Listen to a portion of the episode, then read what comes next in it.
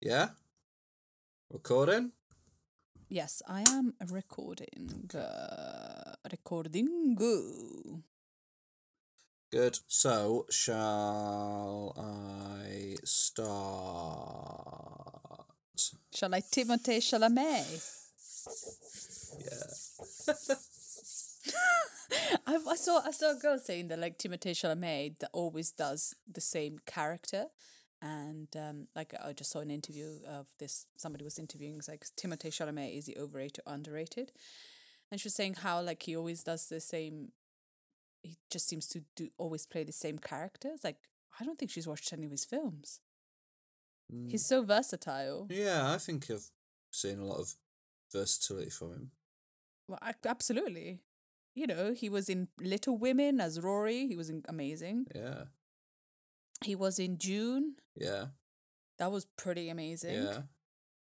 And then in Call Me by Your Name, bloody hell. Yeah, yeah, yeah. And he's got he's Yeah. got this new cannibal one coming out. Have you seen about that? Oh no. It's called. Oh, it's gonna be a cannibal. Yeah. Like uh, Hammy, Hammy, Ham, Ham, Ham, Ham. Yeah, and it's from the director of Call Me by Your Name, so they've teamed up to make a Oh. movie about a cannibal. but they've not invited the actual uh, Cannibal. allegedly cannibal. Um Yeah. but uh so I thought it was weird. Yeah, yeah, yeah. But apparently it's amazing. It's called Bones and All, and it got uh, like an eight-minute standing ovation at some film festivals. Wow. yeah, yeah. So you know, Amazing. it must be good. Anything that gets a big standing ovation at film festival must be good, right? Uh, yeah, definitely. Uh, should we go? Yeah. Okay. Two friends just made a podcast. Two good friends just made a podcast.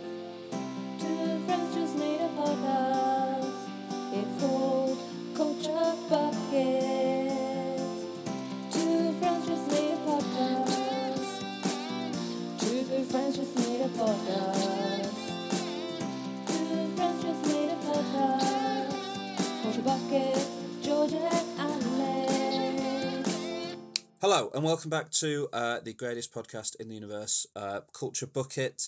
This is your eighty-third episode, um, and the second in our soon-to-be trilogy of Breaking Bad uh, adjacent episodes. We are doing our review of the sixth and final season of Better Call Saul. After last week, we did our recap and general uh, overview of uh, the earlier seasons, which is amazing. Can't wait to do that. Love it. Um, I uh, can't do it on my own though. Uh, being your host, George, you need to be joined by another voice uh, as to avoid um, dull dullness setting in. Uh, and that other voice belongs to Alex. Hi, George. Hi, Alex. Hi, everyone. Hi. I don't think it would be dull if you just chatted um, for hours by yourself would- and I listened. It would be boring. How you doing today, George? Good. Good. Good. Excited to do today's episode. Love talking about Better Call Saul. I've been rewatching Breaking Bad.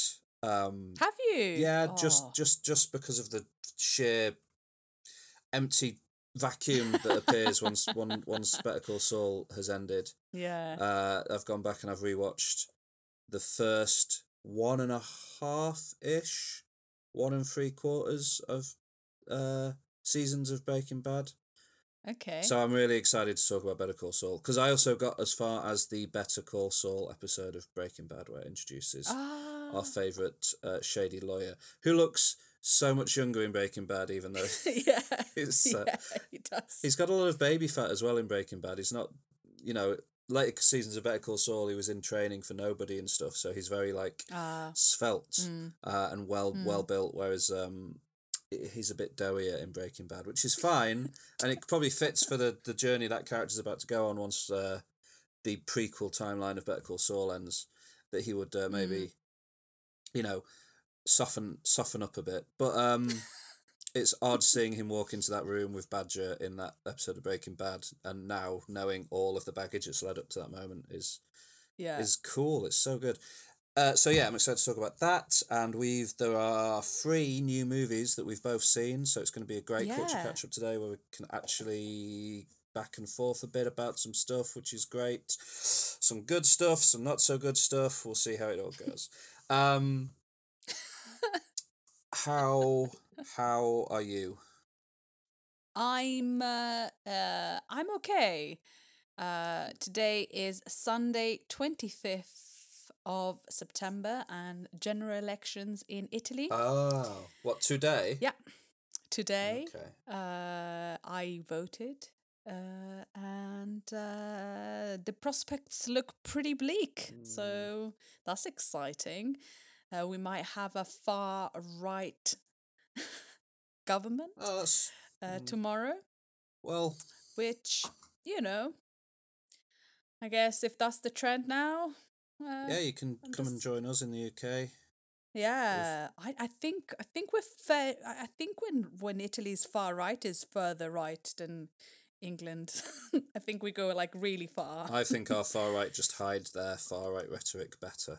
maybe yeah yeah we'll- so we'll so yeah it's a really bleak uh rainy day and i voted and i'm like i've and i realized i've been voting for nearly 20 years and whatever i voted has never really come into power Yeah. Yeah. neither in in italy or in england so it's been like kind of crazy The only time Kinda I, the only time in my life I've voted in a general election for a party that then won, it turned out to be an enormous mistake. So oh Thanks. was that when um thanks, when Nick the Clegg. Yeah, when Nick Clegg went with uh the Tories. Yeah, well, Yeah. let's not talk too much about decade old No, politics. Yeah, yeah, but it's just uh, interesting how how we're we're trending, and maybe some of the films that today might be like part of that far right movement that is um, clogging our our poor brains. Maybe, but if they are, it's probably only in a very cursory way that doesn't really matter. Um, um, uh, Yes. yeah, no, no, it's good to hear some news from Italy because it's been such a slow news time in the UK here. It's good to know that things are still happening. Ah, yeah. We've not really yeah, nothing's when happened I in the UK recently. No, no. So I uh, I went to England after three years not uh, going, and the day I landed, uh, the Queen died. What did she? How did I miss? You you sent me a text saying, "What did you do?" Yeah. Yeah. Uh, Yeah, well done. that was yeah. So the ten days I was in England was ten days of mourning. Yeah. Mm, Yeah. yeah. Um. Let's not talk for too long about that. No. She did. Crazy she lived a very long time. Well done on that count. Yeah. Well done, Queen. Good work. Uh, and that's it, really. Uh, yeah. Good. Got to see you, so I'm quite happy. Yeah, very exciting. uh, Went to a wedding together, yeah. didn't we? yeah, we went to a wedding Fun together. times. Uh, Yeah. Lots of blood orange flavored cider, and it was Yeah. very good. Lots of gin and tonics. Sure. And then somebody recognized you, one of our listeners, Stacy. yes. Thank you, Stacy. Said, "Are you George from the podcast?" Yep. Very And you are. surreal, weird moment, but weird in a good way. Thank you for doing that, Stacy, If you're still listening, uh, it's weird. Speaking of people listening, please rate and review us. Please go to Apple Podcasts and write a five star review of how good our podcast is. Thank you. Do you remember, like the other week, I was talking about how sometimes, uh, maybe when I look at the podcast reviews on Apple Podcast page, I only see the ones from people in the UK, and I was like, maybe there's Yeah. maybe there's podcasts, maybe there's reviews all over the world that we don't know about. Um, Mm. I worked out a way to check uh, other Yeah. countries' pod- Apple Podcast page to see if we have Yeah. any reviews, and I was right. Oh, Two more reviews. well, better than like is two more than you thought. No, were. yeah, so that's doubled our number of reviews to from two to four. Uh, so thank you very much to the two American people that have uh, reviewed us. Maybe I can actually, maybe I can read out those reviews. Give me a moment. Oh, Give me a gosh darned second here. Uh, yes. Okay, folks, we have a five star global average rating, which is the highest possible rating. Uh, good. We've had 11, 11 ratings in total. across, across the Oh. entire globe. 11. That's pretty good. Uh, with four written reviews. And let's read those four reviews right now. Uh, Chris Crabb from the United Kingdom. Thank you. Hello, Chris Crabb. Um, Hi, Chris. you have written five stars and you've written Lockdown Saviours. Culture Bucket came at the perfect time. During lockdown, you couldn't pop down to the local pub and chat away to your friends, but you could listen to George and Alex. You won't always agree with what they're saying, and neither do they, but you will come away with lots of recommendations for all types of culture to consume at your leisure. What a lovely thank you, Chris. That was great to, to read. Very nice. Yes. Thank you very much. Uh, we've got one from Forever Retro. Hello, uh, from the the UK. Five stars, funny and insightful, getting better every week.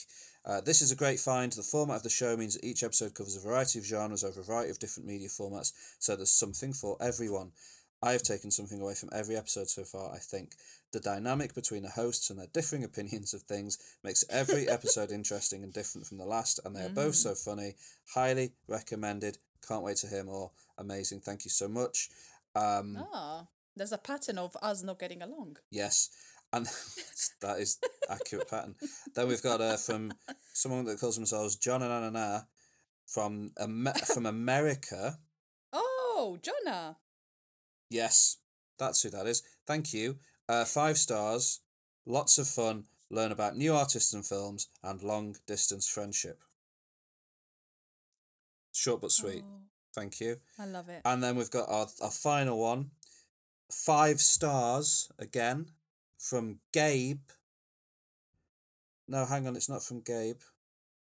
Okay, the, the username, I'm going to read it out because I can't pronounce it. You can tell me how to pronounce this, okay? I'll just spell it out. Mm. H F H F J F N R B F J. I forgot. Huff- Huffafajundrubaj-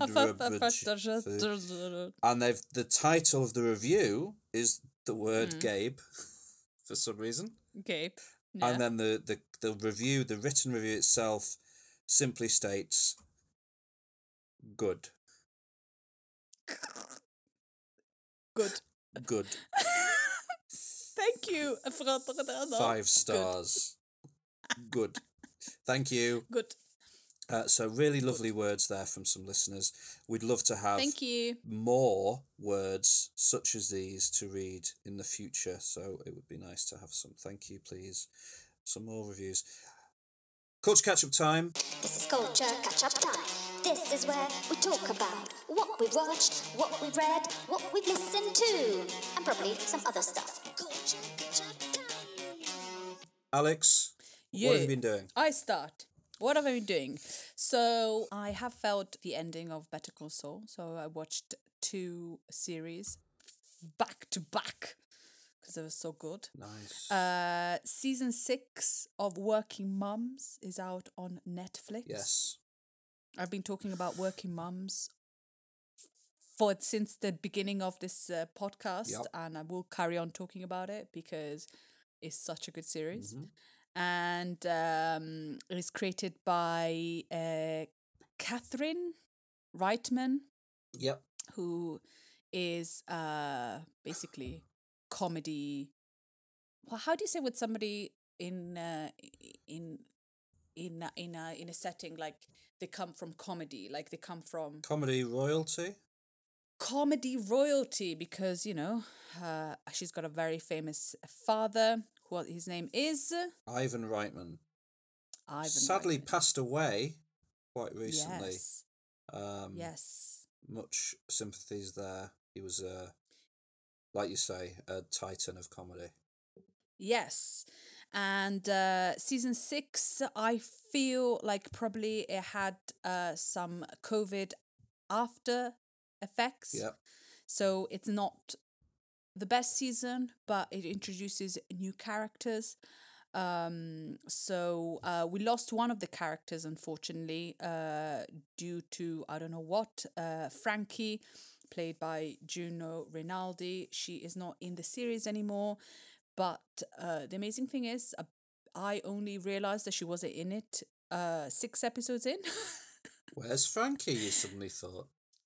yeah, where's Frankie? And I think I think that's actually a really good thing about the show because it's so kind of well made and you're invested in the characters and in the character in the particular episode that I feel that it doesn't really matter who's there, who's not there.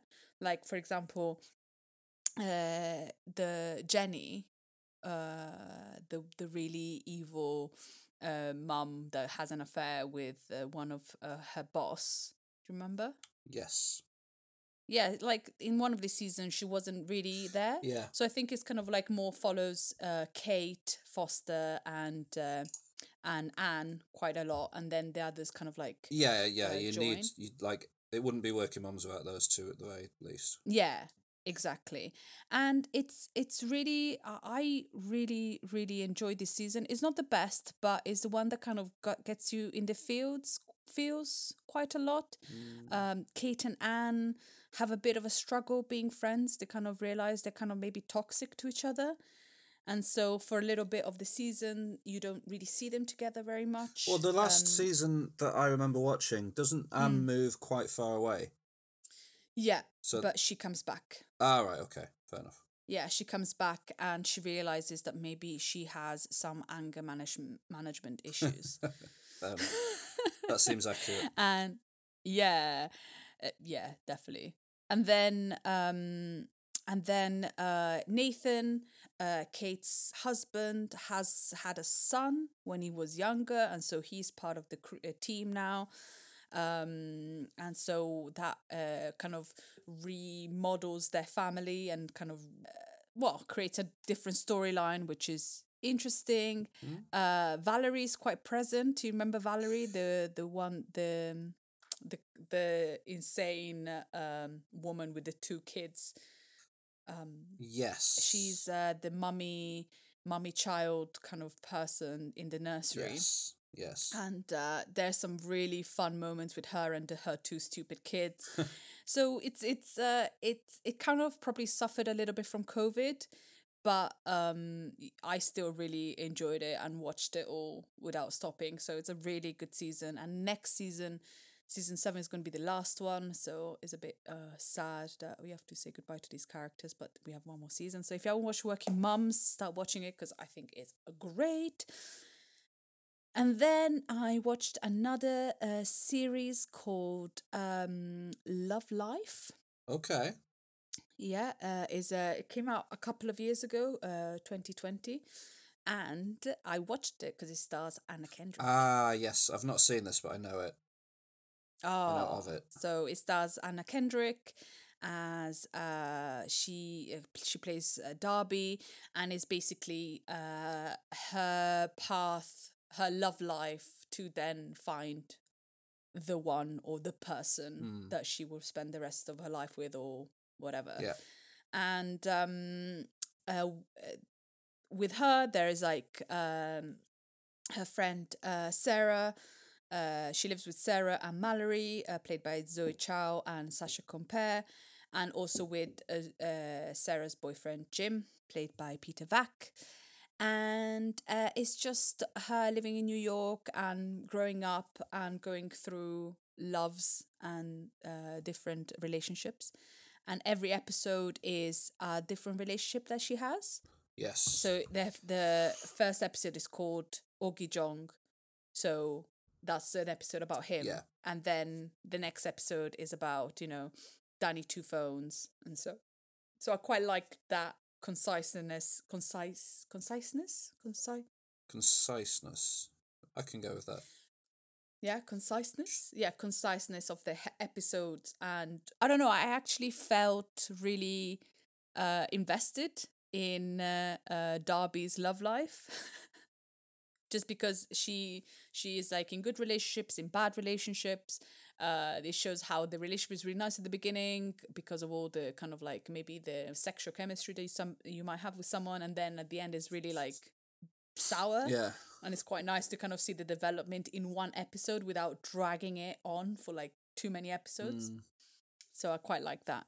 And I love Anna Kendrick, and I think she's brilliant in it. And um, I think it's a good series. And now there's gonna be, and now there's also Love Life two, which is another um, is about another person through their relationship. William Jackson Harper, right?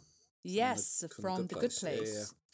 Yeah, yeah. and that's Love Life. And to link it to one of the films that we watched, Oh yeah. one of the episodes in Love Life is written by uh, Jennifer Kaytin Robinson, Oh, who directed Do Revenge? who directed and written, I think. Yeah. uh, who directed and Wrote. Yeah. Wrote and produced Do Revenge. Yes. A film that we both both have seen is a 2022 Netflix film. Absolutely. Um, yeah, uh, starring, of course, the lovely Maya Hawke yes. and uh, uh, as Eleanor and Camila Mendes as Drea, Mm. and is is about these uh, two girls that uh, meet uh, randomly, and they both had had their some wrongs done to them. Mm-hmm. and Drea has experienced some uh, revenge porn done on her. If it's, it wasn't really revenge, but some like some videos leaked, yeah. and um, and uh, her friend Eleanor has been uh, outed by a nasty person, and they meet and they find solace in their uh, misfortunes, and they decide to do revenge on the people that um, treated them badly or did something wrong to them. Mm. Yeah, Yeah. In, in, I inspired loosely by the Alfred Hitchcock movie Strangers on the Train, yes, where the idea being two strangers take on each other's problems because they can uh, deal with them in a less conspicuous way. Yeah, Yeah. yeah. Um, I really, I really liked uh, Camila Mendes and Maya Hawke's relationship. I think he really worked together. Mm-hmm. They're such different people and different characters. I thought they really worked together. I it's it's so over the top that I quite like that because you could even like think there's kind of like a like a, a comic like a like a comic. Yeah, yeah. well, because it's kind of in that like- in that um lineage of teen, dark teen comedies like Heather's and Cruel Intentions and stuff, where it Yeah. all happens in a very heightened world. Yeah. Speaking of Cruel Intentions, Sarah Michelle Gellar appears here as the headmaster. Sarah Michelle Gellar is in it. Yep. I was like, what? I re- she hasn't changed. Like she's pretty. Well, I don't know what she's done, but she looks pretty similar to ever. She's looking good. she looks. She's looking amazing.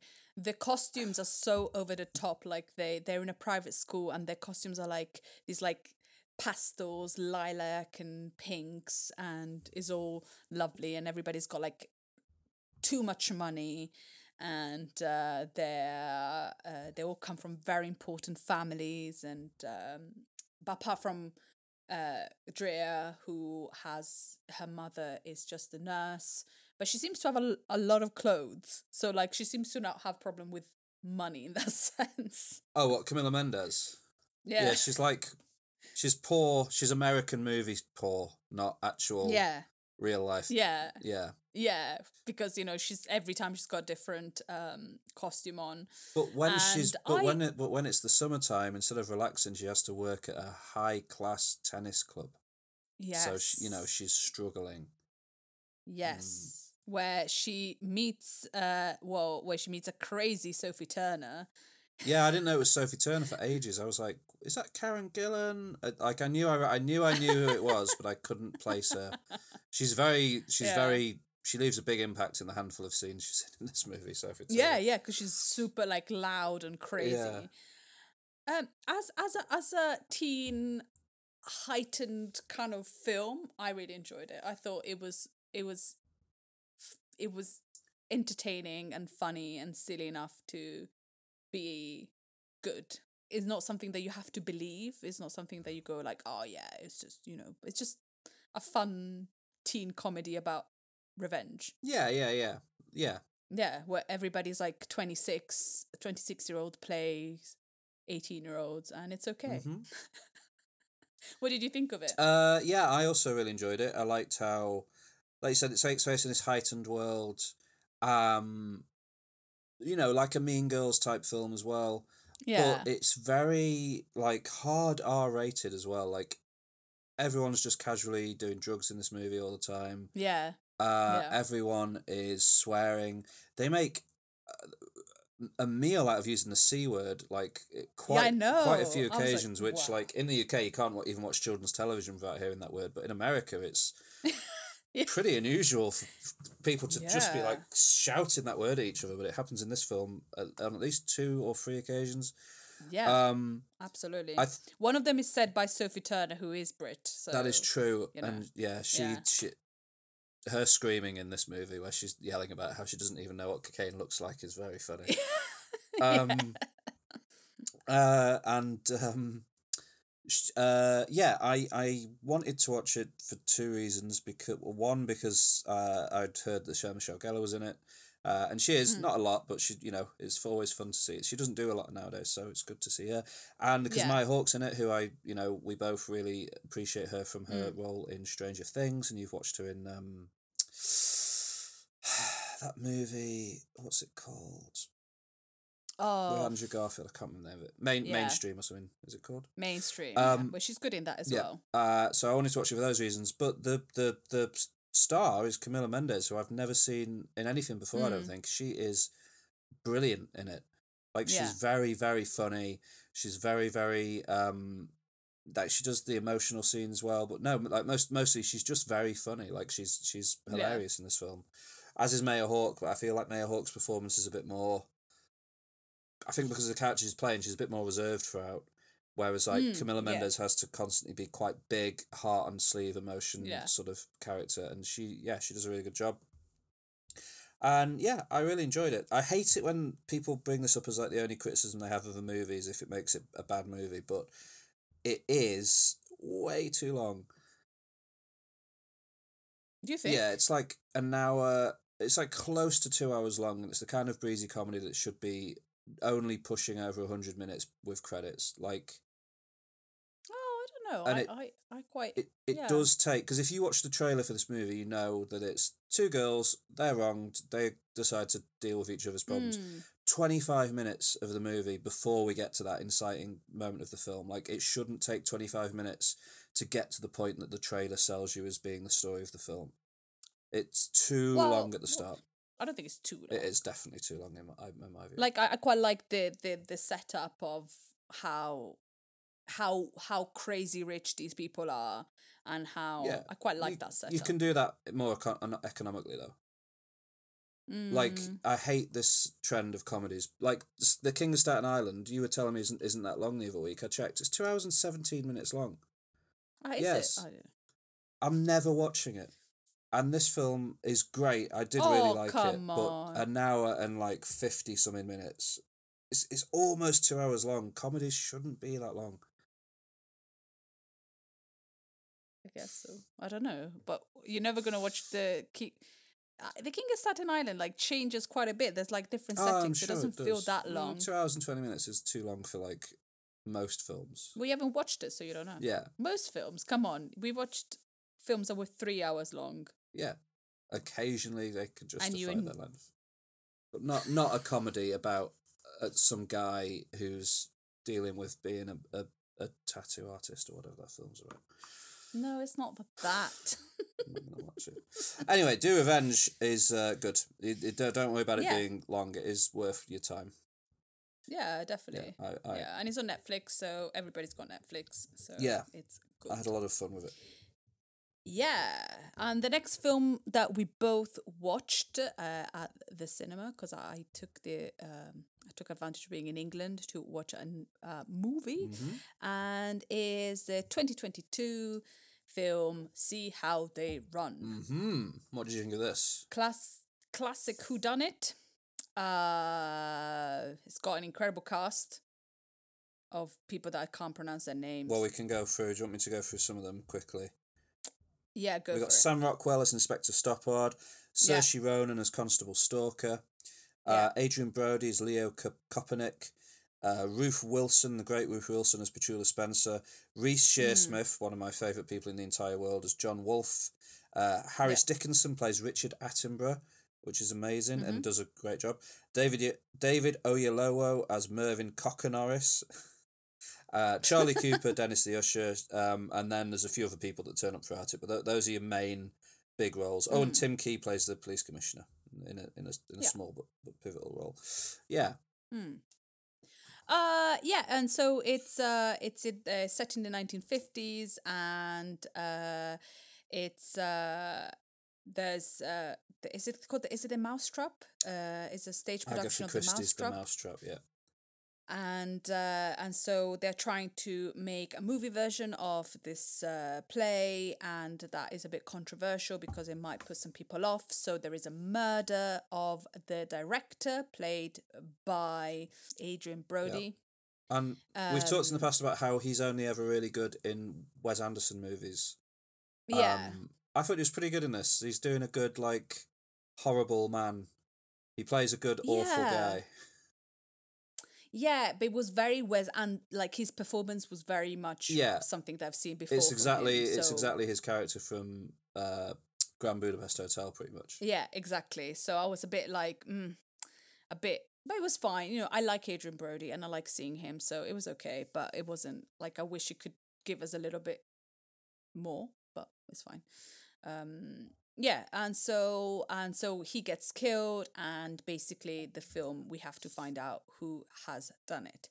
Um, I thought it was, I thought it was okay. Um, it wasn't it wasn't as I was more excited by the trailer than the actual uh, when I was watching the film. Mm. Uh, there was too much uh repetition of like um. It was funny that you know every time that there was like a subset subs suspect, uh, Saoirse Ronan's character was like, oh, he must be it. It's like, oh yeah, that's funny. Um, but it was a bit I don't know, a bit repetitive in that sense. And I didn't, by the end, I, di- I didn't really care who killed who. Uh, and it was just like, oh, it was that guy. It's like, oh, okay, who cares? Um, because so I didn't, I didn't. It was it was entertaining enough. I did fall asleep at one point as well because I was a bit bored. Okay. um but uh but only for like two minutes. It was like i just closed my eyes because i was just like oh. Uh but it, it it was okay. It wasn't i i liked the trailer more than i liked the actual film. Uh performances great. Uh didn't really understand Sam Rockwell's what where he was from and he wasn't really eliciting his words very clearly so i didn't really um I don't know if he was trying to do an English accent, if he was trying to do an American accent, if he was trying to do like a London accent. Uh I think he was meant I to just be like- a British policeman. yeah. Yeah, it just I, I didn't really get that and I just didn't uh by the end I didn't really care about their stories and I felt I felt really disappointed in a way. It was okay, but not not a great who done it because I didn't care who did it. uh, which is a shame because it's like it's a great cast and everybody's um really really good in it, but it wasn't as exciting as I wanted it to be. Mm. For example, like in Knives Out, it was like I know it's like it's still a do done it and you shouldn't compare them, but I felt like more compelled with the characters and who actually did it. What did you think of Uh? I really liked it. I thought it was Mm. um, brilliant. I love Who Done It, and I also love The Mousetrap, which I saw live uh, in uh, theatre a few years ago, and um, I think that it's quite clever. If you've seen The Mousetrap, it it cleverly references and builds on stuff from that play to Mm. create its own story, which I which uh, I thought Mm. was good. I think if you've seen the Mousetrap, it definitely kind of adds more to the film because there's stuff about who the who the killer ends up being in the Mousetrap. They kind of use that to throw in red herring- herrings for the film itself, which is Mm. interesting. Um, I really like the cast uh, in it, uh, especially you know all of the people playing various suspects or victims, like Reece Shearsmith and Ruth Wilson are all sort of generally pretty reliable actors, and um, I just thought it was like not as a compelling a story as say like you say Knives Out, Mm. where you really care about who, who did it by the end, but I just thought it was really funny. I thought it was a really really good Mm. comedy. Um, there's one Mm. bit early on where she's leading, um, Saoirse Ronan is leading Sam Rockwell for the crime scene and explaining what happened, and she picks up a pair of skis, and she says he got uh, the killer hit him with a pet with these skis, and then it was all downhill from there. And there was a Mm. beat, and then all of the audience I was in started laughing, and I was like, "This is going to be fine. I'm in safe hands." And for the rest of the film, I I was laughing at every joke and had a really good time with it. So as a comedy, I think it's great. I think it worked really well. It's directed by uh, Tom George, who directed all of This Country and features a couple of uh, alums from uh, This Country, which is one of the probably the best British comedy of the past decade, I reckon. And Mm. uh, yeah, it was interesting to see. It definitely feels like a movie directed by a TV, a primarily TV director. Like it doesn't feel Mm. like a big cinematic theatrical production. Like I was encouraging my brother to watch it, but I was like, you can really just wait for it to come out on streaming. It doesn't need to be seen in the in the cinema. It doesn't Yeah, absolutely. It's not feel like a big cinema film, but Mm. I still, re- yeah, I had a really good time with it, and I really enjoyed like the guy that plays Richard Attenborough does a really good Richard Attenborough. Mm. Um, so yeah, no, I, I thought it was I I one of my favorite films I've seen this year for me. Okay. Don't you think it's a bit like maybe a failure of the the the people making it that if you haven't seen the mousetrap and you don't know anything about it, that maybe you don't catch. So should should you not catch the like? Sh- so you've seen it, so you kind of like we're going a different direction, but I haven't seen it, and so I wasn't going in any direction, and by the end I didn't I didn't care who it was. Don't you think that's a bit of a failure of the filmmakers or no the writers? to just kind of like assume that people know what the mousetrap is or watched the mou- mousetrap or read the mousetrap. Um, I don't think so. A, you can't have read the Mousetrap because it's it's only exists as a play.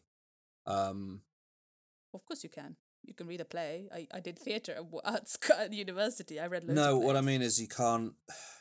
It's it. It was written. Agatha Christie wrote the play The Mousetrap, and she wrote a story. She wrote a short novel Mm. called The Mousetrap as well, and she dictated that the novel wasn't allowed to be published in the UK until the play had ended its theatrical run in the West End. Um, Okay. but famously, it's the longest running play of all time. It's never ended its theatrical run. Or it's yeah. Okay. So it can't. It has never been published in the UK. Is what I meant by that. Um, which Okay. which again they turn into a plot point in the movie to just when it, it becomes about when the um cinematic adaptation can be released has a similar rule about it. Mm.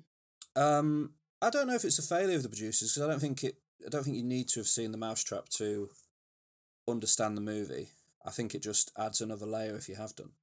And like I said, it's the Yeah. longest running play of all time, so it has been Mm. seen by a lot of people. Mm. Not everyone, obviously, but like it's been it's it's one of the most watched plays in history, pretty much. Yeah, yeah, but I guess it assumes that you would have watched it and then you watched no, I don't think it assumes you would have watched it. It doesn't rely on you Mm. to have seen it. I think it explains enough that you need to know it. Just if you have seen it, it adds another layer to the film. Yeah, maybe that layer is necessary to enjoy the film. I disagree. Mm. I've definitely heard read reviews from people that haven't seen the Mousetrap and still enjoyed the film. Hmm. Yeah. I don't know. I wi- I wish I'd liked it more because that's why I went to see it because I was really excited about it and I didn't. I wasn't. I didn't. Yeah. I didn't care for it by the end, but um, you know, it's always nice to see Saoirse Ronan on in action. She's always good, Yeah, so yeah, good. she's good in this. She's very funny. Yes, and the last film, shrouded in controversy, shrouded in everything. Yeah, because one of the it stars wasn't. spat on one of the other stars in at the premiere, so loads of controversy. Yeah, uh, well, he didn't. definitely and uh, oh, if you carry on like this, I'm gonna stop this call. Uh, shrouded in controversy, and I feel like if people would have gone to see the film without all the crap that was behind, maybe people would have had a different um perception of the film. I don't know. Uh, but yeah, there's a newest uh, 2022 film uh, directed by Olivia Wilde. Don't worry, darling Mm-hmm. great cast Florence Pugh, Harry Styles, Chris Pine, Olivia Wilde, uh, Gemma Chan, Nick Kroll, and other people. And it's basically uh, set in the 1950s and uh, is this uh, seems to be like an experiment, utopian experiment where couples live and live the best life in this 1950s serene place where the men go to work and the women stay home, clean and cook. When the men come back, they pleasure them. Uh, and but then things start becoming a little bit weird for the main character, uh, played by Florence Pugh, and her name is uh, Alice. Alice, and uh, maybe things are not as perfect as they seem. hmm Um. So, I don't know. I I, I think I'm going to be in the minori- minority saying that I, I actually didn't mind this film. I thought it was, I thought it was really entertaining. Uh, I was really entertained for two hours and a little bit on the edge. Um, it's not perfect. There are certain things that are a bit like meh, but I don't think anything can be perfect. But I never, I, I haven't had a film where I was like totally invested for two hours and kind of like going up and downs and like different emotions that you could possibly have. I definitely had so much um pre pre things before the film that I was trying my best not to think about those whilst I was watching the Yeah. film and I think and um and it's it, it was strange because I don't understand why this particular film was so targeted by everything what and Well, um I mean, I think I think I know but- why. well okay but let's talk about other things first so acting let's talk about the actors uh florence pugh incredible Mhm. in Yep. it uh chris pine as well so we were expecting that uh florence pugh just you know brings the house down every time Yeah. uh harry styles i thought he was okay uh he's supposed to play this dweeb uh and he does perfectly well uh he's got his english so that accent has been you know accent gate has been Well, has been solved Irritatingly, without being able to spoil, we don't. I don't want to spoil it because it's only just come out. But like, the plot of the the some of the reveals and twists in the plot of the movie actually it makes sense that he has like a weird bad accent in the film. yeah Um, so Yeah. it's sort of fine. And if you had to think about Harry Styles and Shia LaBeouf, I think Harry Styles is much better casted than Shia LaBeouf. I don't think Shia LaBeouf could have done. Well, I think it wouldn't have been the same character. if it had been Shia LaBeouf. I think they probably, when Harry Yeah. Styles came on board, they made a couple of pretty key changes to it. Yeah, but I think Florence Pugh and Harry Styles have a really good connection, and a really. I think Florence Pugh could get a good connection with a Mm, water bottle. yeah. But I mean, I think it worked, and I think it it. I don't know. I I I think it worked, but I wasn't. Yeah, I don't think any of the Um, problems of the movie come from Harry Styles. He looks a bit lost at No. times. I think uh, like he's not. He's got he's he's been put in scenes with really talented, really um experienced actors, and he doesn't have that experience. But he does his he does what He he's does asked to do. He does perfectly fine. Yeah. I don't know if I'd say he does well, but Um, he does he does what he needs to do. Well enough. Uh, I think yeah, I think that I think he does. I, I I I quite I think he carried himself okay in the film, and I think he just did what he had to do. Um, Olivia Wilde, I think she's great in it. I think she's really good at portraying whatever she did, and her character changes, and then you figure out what she wants. And I quite I quite liked her shift. Yeah, yeah. And I think she did it really well. Uh, Gemma Chan is, you know, flawless always. Well, she doesn't- Um, Do anything in the movie though, really. Well, yeah, but she's flawless. She's just Gemma Sh- yeah, isn't she? sure, but she's just she's just there she being Isn't really given any. Yeah, she's a bit of a blank slate in the film. I thought. Well, I think that's what she has to be, though. Like I think is every Mm. everybody serves a purpose in that. I feel like there's a mo- She there's a has- moment at the end of the movie that would make would, would be more impactful if her character had any sort of story.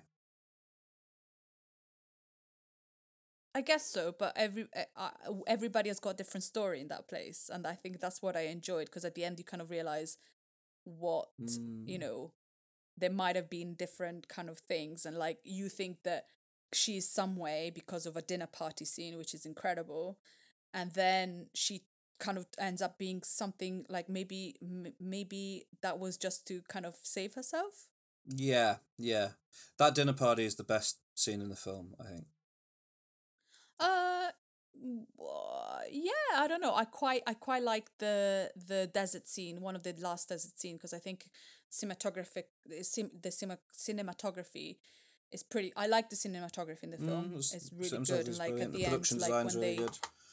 yeah, the costume design is good, and I think the scene in the desert where uh she drives off and it's just like it's just the car in this huge desert, and there's this like really kind of cool sound. It goes whoop whoop I just really that kind of like make I don't know. I thought, found it really exciting. I don't know. It was really good. Um, yeah, and yeah, I don't I don't understand. I th- I think I enjoyed it. I thought, yeah, of course there were some problems. A lot of films have problems. Is it a new concept? No. Has ever been a woman led concept of like uh, utopian reality? Not really. So I feel like it it's kind of different. Does it address the issues? Some issues, it does. And I have this thing that maybe if it had been directed by a man, it would have been different. There was so much so much controversy before the film, and yeah, it's because Shia LaBeouf got got fired, and yeah, because Florence Pugh and Olivia Wilde don't get along. But this is all stuff that came out. None of them said that it was how it was. That's not true, You though. I don't think Olivia Wilde said No, that but- she fired Shia LaBeouf because he the foreign students. She could have just said we went in a different direction. Like she didn't need to throw him under the bus in that way. And I don't Okay, like but Shia LaBeouf, all- but she didn't need yeah, to do but that. the, do we all say things straight away? Because maybe she fired him after. Maybe something else happened. There's so much stuff that we don't know, and that was just exactly, that, you, you know, can't okay, know the full story. So why even put any of it out there? because maybe sometimes you just want to save yourself and you say the wrong thing. A lot of people say the wrong thing, but whatever Olivia Wilde would have said would have been wrong. I've watched this this really good um, interview with Colbert, and he said, you know, there's so many people that so many male directors that have had done much worse than Olivia Wilde, and they haven't been crucified. And Olivia Wilde, anything she could have said, it would have been bad. You know, you have you have like people like Alfred Hitchcock. You know, he you know he never been crucified. Stanley Kubrick, other act other directors that do things to their actors that Yeah, but I mean, if they were running around doing that today, I don't think they'd be given the sort of pass that they were given in the seventies or sixties. Yeah, but you you could have like you could have either direct. I'm just talking about two of the most famous ones, but I think if you go and search for other directors that maybe changed cast or did this, uh, uh, said something that maybe wasn't true, like I feel like she had a worse time because she was a woman director and because of what this film is about. Because this film is about can if you look at it you know socially there's a lot of like uh, before i said we're going to the far right and you know just in hungary the the prime minister is saying that women belong in the kitchen. Uh, there's the alt-right movement that want women to become subservient to their partners and be back to the old times.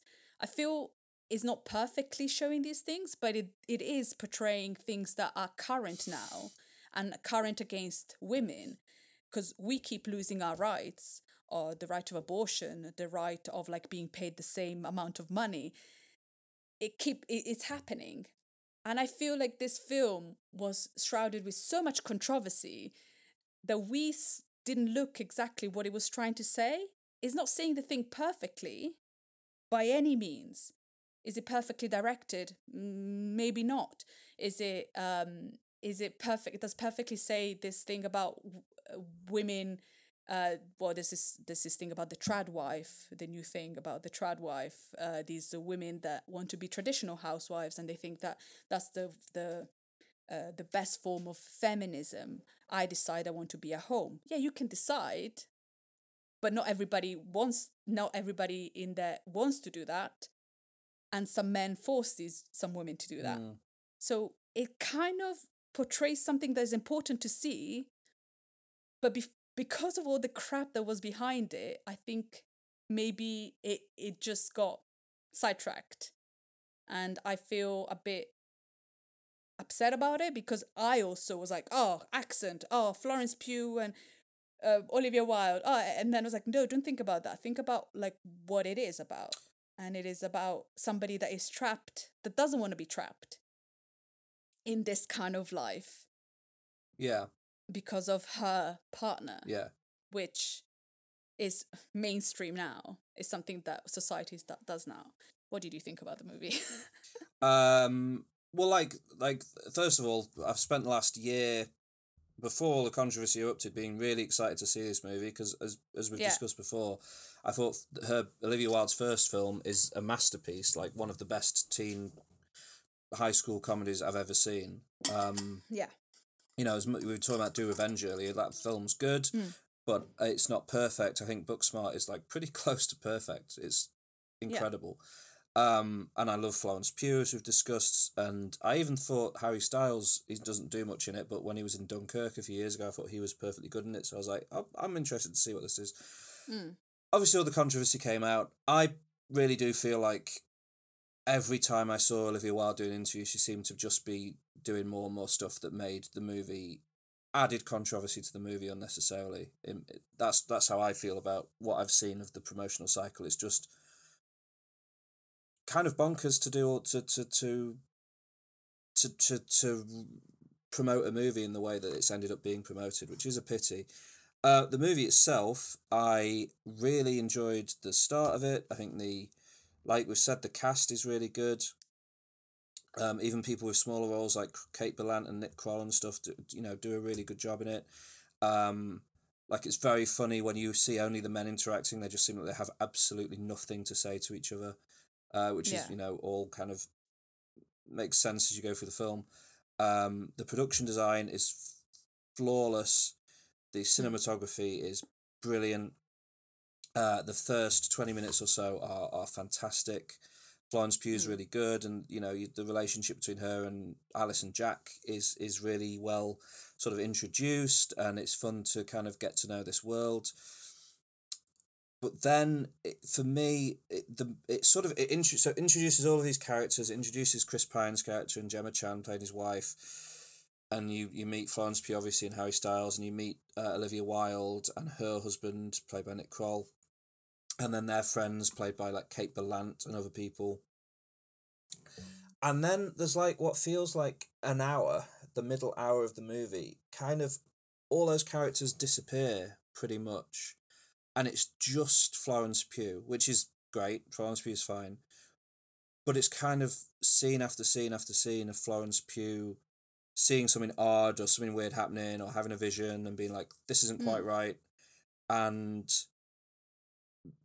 it, it, it, I I was bored in the middle of the movie, and then when it comes back, and it's sort of there's a point where it goes right, everyone's back, and Chris Pine turns up again, and Je- uh, Olivia Wilde's there again, Gemma Chan's there again, where it kind of picks up again, it starts being interesting, and then when the final reveal happens, it is a bit of a ah okay, so it's this is what it is kind of thing. Like I listened to Mark. Kermode's review of it yesterday, and he was talking about how you quite quickly realize what's probably going on, and you're like, well, there's five different ways that this could be, and then when the reveal happens, you're like, ah, they picked that's they picked that one out of the sort of it, it's not an original idea necessarily, but it you don't need original ideas for movies to be good. It's about how well you do Mm. them, and I feel like this movie could be an hour shorter, be an episode of in a season of Black Mirror with the exact same story, and would be like you'd finish the season of Black Mirror and you'd be like, that was an alright episode. That was that was about Mm. that was a sort of an average. That was a fine episode. But Mm. as a two-hour film, where it sort of just pushes the same point for quite a lot of it. When it finally makes reveals, and like they talked a lot about before it came out about how Chris Pine's character was was inspired by Jordan Peterson. Again, a thing that I think she shouldn't have said. That shouldn't have been in the promotional stuff for the movie because it, it. I was watching the film being like, I don't get what that is, and then eventually near the end of the movie, there's a point where you're like, all right, I get exactly what she means, but like, I, I wish I hadn't known that going in. When all that reveal hmm. happens, there's not enough time left in the movie to really interrogate what it means. And like you said, I think it's making a really interesting point. The story is not original, but the context in which it's placed within our current world is is important and should Yeah. be looked at and discussed. And the movie fails to do that, I think, and ends up being an okay film. And I enjoyed it in the cinema, but I Mm. don't feel the need to watch it again. And I wish that it had been better. And Florence Pugh is the the greatest living act uh, human Yeah. being working in the film industry. I I just I think she is phenomenal. And there's a scene there's a there's a dinner party scene where she confronts Chris Pine, and it's absolutely amazing. Her body language, her line delivery, everything she's doing in that scene, she's ruling and controlling the room, and it's great. Mm. But um, I ended up being. like, It's weird yeah. because I because I can't wait to watch it again. Like I really want to see it again to kind of like pay more attention to other things. Mm. Just because I feel like I was highly I didn't I when it finished like I can't believe this has been two hours. Wow. Yeah, because when she was by herself, I think that's really poignant because she is by herself. Nobody nobody believes her. Her husband says she's crazy. Uh, she can't and, and and when when you know you know she's having like some issues and when you can't talk to your partner about it you are alone and i think that's really Yeah, but that could be like an twenty minutes rather than forty minutes.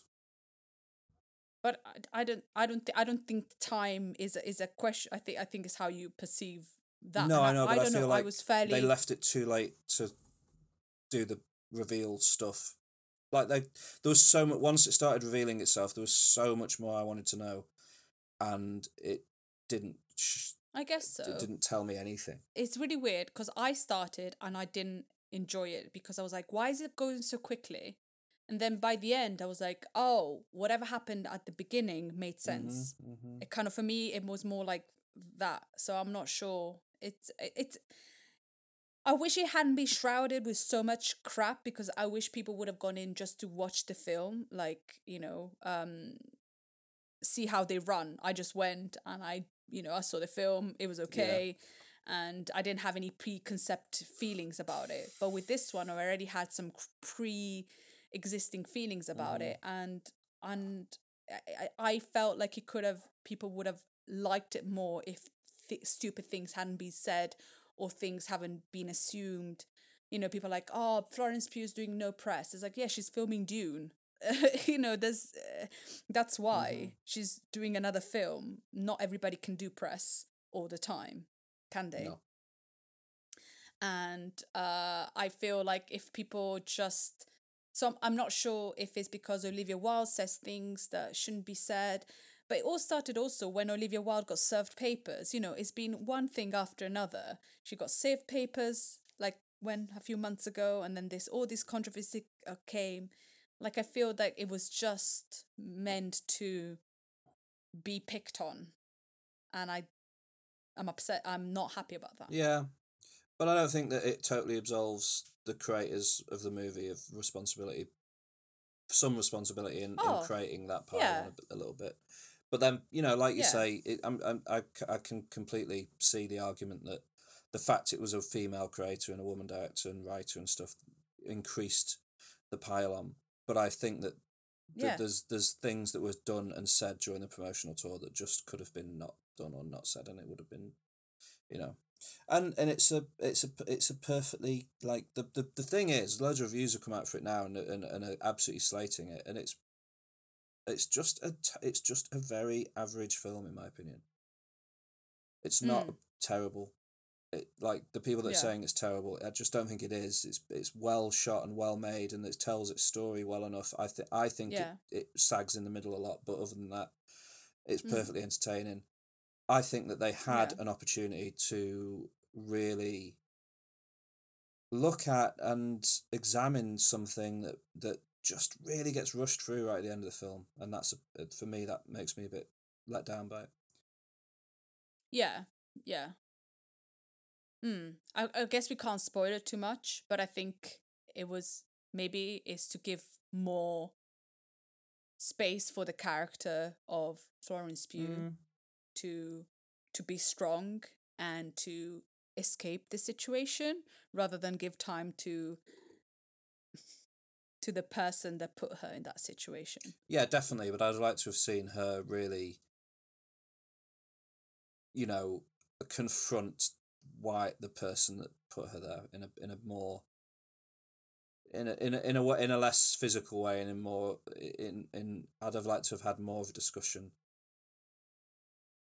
where she could really have I don't know I don't know I, I, I, I, I yeah. Well, I think we can disagree on this film because I think those those three things that they say to each other are so poignant that I think that's all that needed to be said. I did enjoy it. I had a good like. I gave it three stars on Letterboxd, which means that Hmm. overall I liked it. But I did I did think that it was a- little Yeah. mixed. Whereas I was hoping it was going to be Mm. like a masterpiece. Okay, so that's um. That's my culture catch up for the week. How about yes, you? well, I'll go a bit. I'll go quickly through some stuff, but there's some good stuff to talk about and recommend. I I finally got. I went to see the movie. Uh, bodies, bodies, bodies. ah yeah, Uh, with your favorite Pete Davidson. yeah. Um. So dark comedy slasher movie. you could describe it as like this generation's Scream in a way because it's a bit of a Oh. satire. It's a bit of a, a bit of a commentary on uh what what are they now? Not even millennials anymore. Gen Z, Gen Zers, Gen Xers, not Gen X, Gen Zers, I think. Um, basically, there's a there's a hurricane coming. A bunch of rich young people decide to hole up in their friend's house for the during the hurricane and have a hurricane party, uh, a debauched, wild Oh. time. Um, they play this game, Bodies, Bodies, Bodies, which in the UK we know as Murder in the Dark, where you turn off all the lights, somebody randomly has been selected to be the murderer, and they have to tap somebody, and that person's then dead, and then the lights go back on, and you discuss who you think the killer is, and you kill people off one by one Ah. until you found the murderer. They play this game. Oh, I couldn't play that game. Have you ever played that game? I've, I, well, it's really weird because this movie presents it as like a fun drinking game. In the UK, Murder in the Dark is like a children's party, like a like a primary school sort of children's party game. If you see what I mean, Mm. like jelly and ice cream time kind of vibes. yeah, Um, it's fine. It's I it's could. In the dark though, like I'd be terrified. yeah, but you make kid. sure you know the parents make sure that all the furniture's pushed aside. Like it, it feels like a chi- Okay. children's game. Um, but maybe in America there's a different Mm. cultural like vibe to it. But whatever. They play the game. It results in a big argument because, the, and this is the this is really the thesis of the movie is all of these people are awful, like awful people. Like you watch the trailer for the movie, and I know lots of people that have watched the trailer and been like, I don't want to watch that. I couldn't bear to spend an hour and a half in the company of them. But that's the point of the film. So it stars like um, Amandla Stenberg plays Sophie, who's the lead character, who's gone to this party sort of unannounced uh, due to reasons that are uh, revealed over the course of the movie. No one really wants her to be there, but she's turned up. Uh, Maria Bakalova plays her new uh, girlfriend B. Oh, Yeah, yeah, yeah. Oh, and she's very good in it. And she's not, even though it's a funny movie, a comedy, she's not really funny in it. But but Okay. not she doesn't she's not meant to be like she's she's she's we're seeing a different side of Maria Bakalova in this movie and she does a really really good job at it, um and obviously she's then sort of the outsider because she's not Hmm. really known by the other people in the group. Uh, Maha, Myha'la Herrold plays Jordan, um, who I don't think I've really seen her in anything else, but she's pretty good in it. Um, Chase Sui Wonders plays Emma, who's again I've not really seen her in anything else, but she's very good in this as like a, a wannabe actress. Uh, Rachel Sennott plays Alice, uh, who you will know for the being the star of Shiva Baby. Um, yeah, Okay. she's very good in this film. amazing. Lee Pace, Oh, the yeah. very tall Lee Pace, who people might know from the Hobbit movies and the Guardians of the Galaxy movies, uh, plays an older boyfriend of one of the uh, one of the younger people who uh, does a very good job at, be, at being that like you know when you when you were younger you'd be at a party and there'd be someone there who was clearly too old to be there and it'd be like why are they he's very he's like very good in that role and of course Pete Davidson as David Your favorite. Yes, the rich uh, trust fund boy who owns the mansion that they're all, or whose parents own the mansion that they're all holed up in. Um, and yeah, so they play bodies, bodies, bodies. They get into this big argument, and all of a sudden, a bo- an actual dead body is discovered, and then they have then of course the survivors just try to find out what's happened, but the issue being they are all awful, and they are just then spend the rest of the movie being awful to each other, and more bodies begin to pile up, and the mystery of how it's all happening uh, deepens. Um, it's very funny. It's really well observed. The actors in it are all incredible, and they have to be in order for the film to work because, you know, if this was done badly, it would be one of the most insufferable films ever made. Even like Pete Yeah. Davidson, I'm not a big fan of Pete Davidson. great in this film. Does a very very good job at playing this sort of sulky brat who's really jealous of the fact that this older guy's here, who's really buff and taller than him, and he's and he's really like pettily upset about it, and that ends up being quite an, uh, quite a key plot point. And yeah, Pete Davidson's good in the film. I'm happy to say that he's good in the film. Amanda Stenberg, who um starred in The Hate You Give a couple of years ago and has been in a couple of things, absolutely amazing in this film, uh, along with Maria, Maria Bakalova. And yeah, I loved it. I had a really really good time with it. So um, if you've watched it and you've seen the trailer and you think that looks absolutely unbearable, give it a go. Try it out. Mm. Also, you know, it's ninety four minutes long, so it's a good You and your minutes. Oh my goodness gracious. films me. can be films can be three hours long, but if they don't need to be, they shouldn't be. And this movie doesn't need to be longer than than it is, and it is the perfect length. It's good. Mm. Um. So yeah, big fan of it. Also, it had features a cast member from I Think You Should Leave in a very small role, uh, which was fun to see. Um.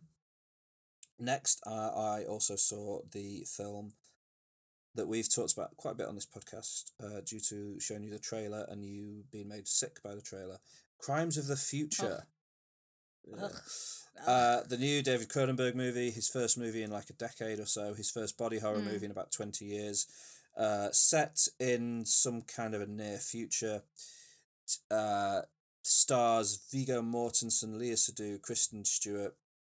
Uh, Viggo Mortensen and Léa Seydoux are a performance artist uh, troupe couple who whose art involves the fact that uh, due to a weird new step in human evolution, Viggo Mortensen's body is constantly producing new organs, and Oh. yeah, it is gross. And uh, they turn Léa Seydoux's surgical removal of these organs is turned into a like performance art piece. Um, yeah, in the way that like surgical surgical theatres are called theatres, and they have theatres in them.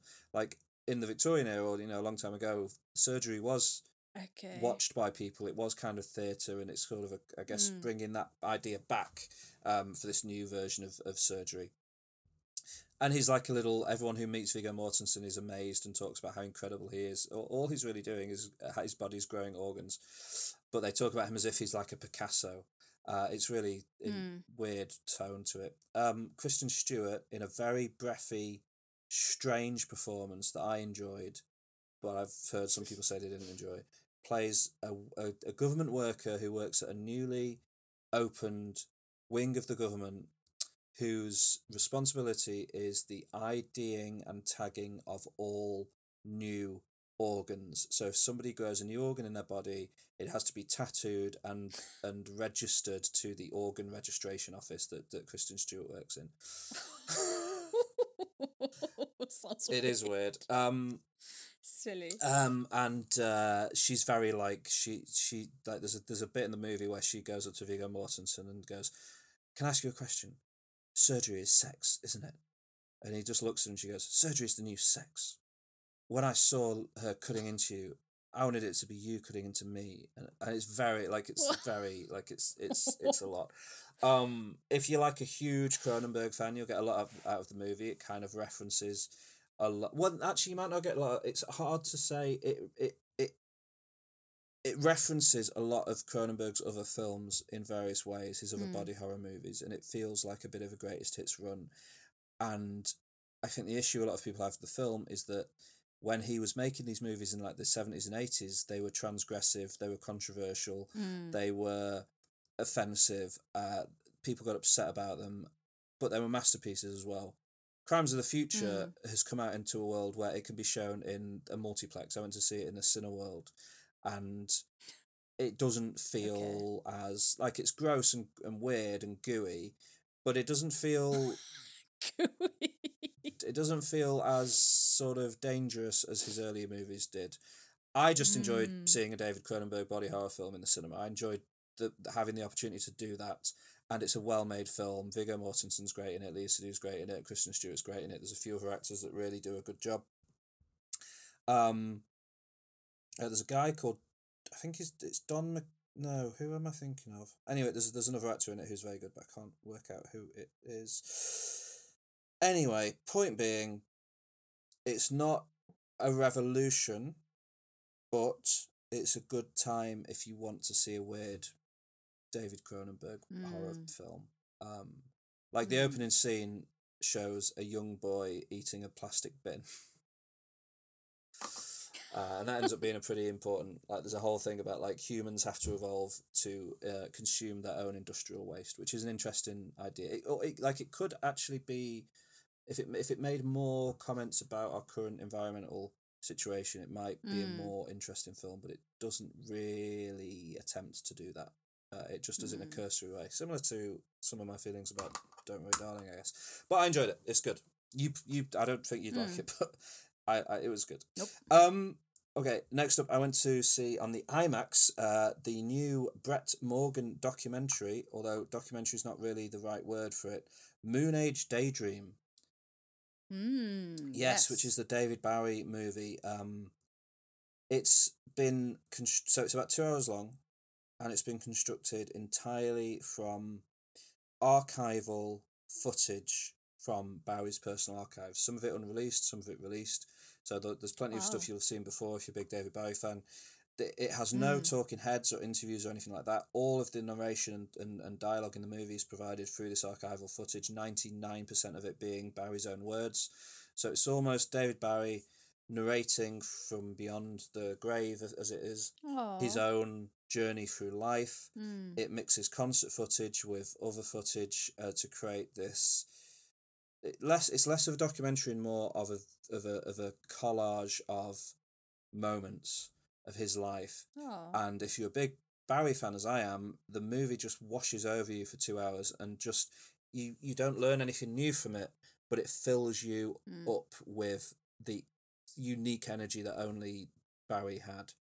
And I and seeing it on the IMAX, I had the opportunity to see it on the IMAX. It's now gone to more general release on smaller screens, but like seeing it on the IMAX, having it fill your vision, having the sound uh, sh- shake the chairs at times, um, was a pretty incredible experience. Uh, if you are a David Bowie fan, you, I really would recommend seeing it. Not because you'll learn anything new, but because it's it's the kind of experience that only he was able to provide, and it's it's come along, you know, several years after he passed away, and it's a beautiful Mm. thing really to be able to have it. It's a very heartfelt movie. You can tell that Brett Morgen loves Bowie and his work and has produced a you know an ode to to the man, and um, yeah, it was good.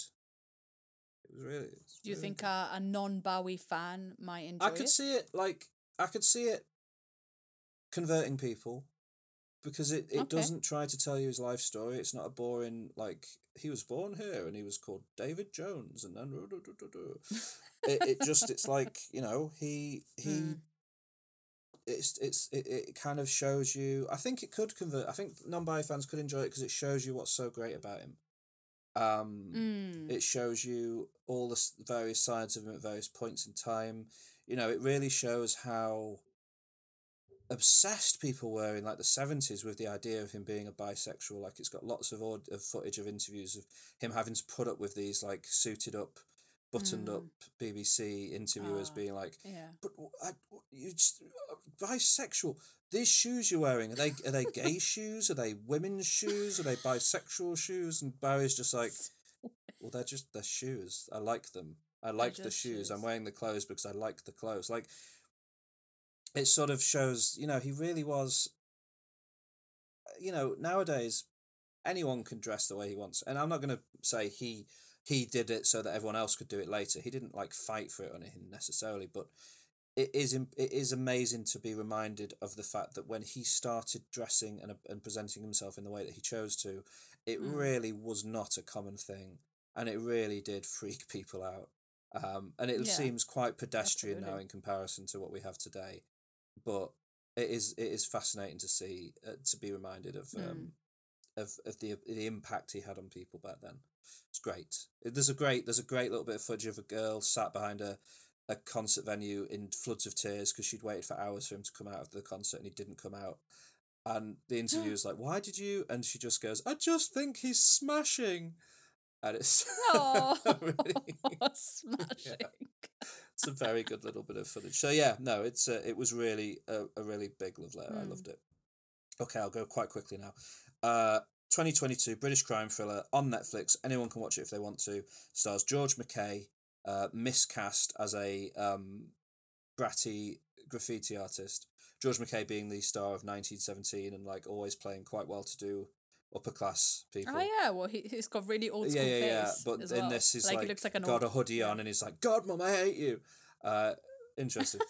um, along with Hmm. uh, Hugh Bonneville as a retired judge and uh, Kelly MacDonald as George McKay's mother.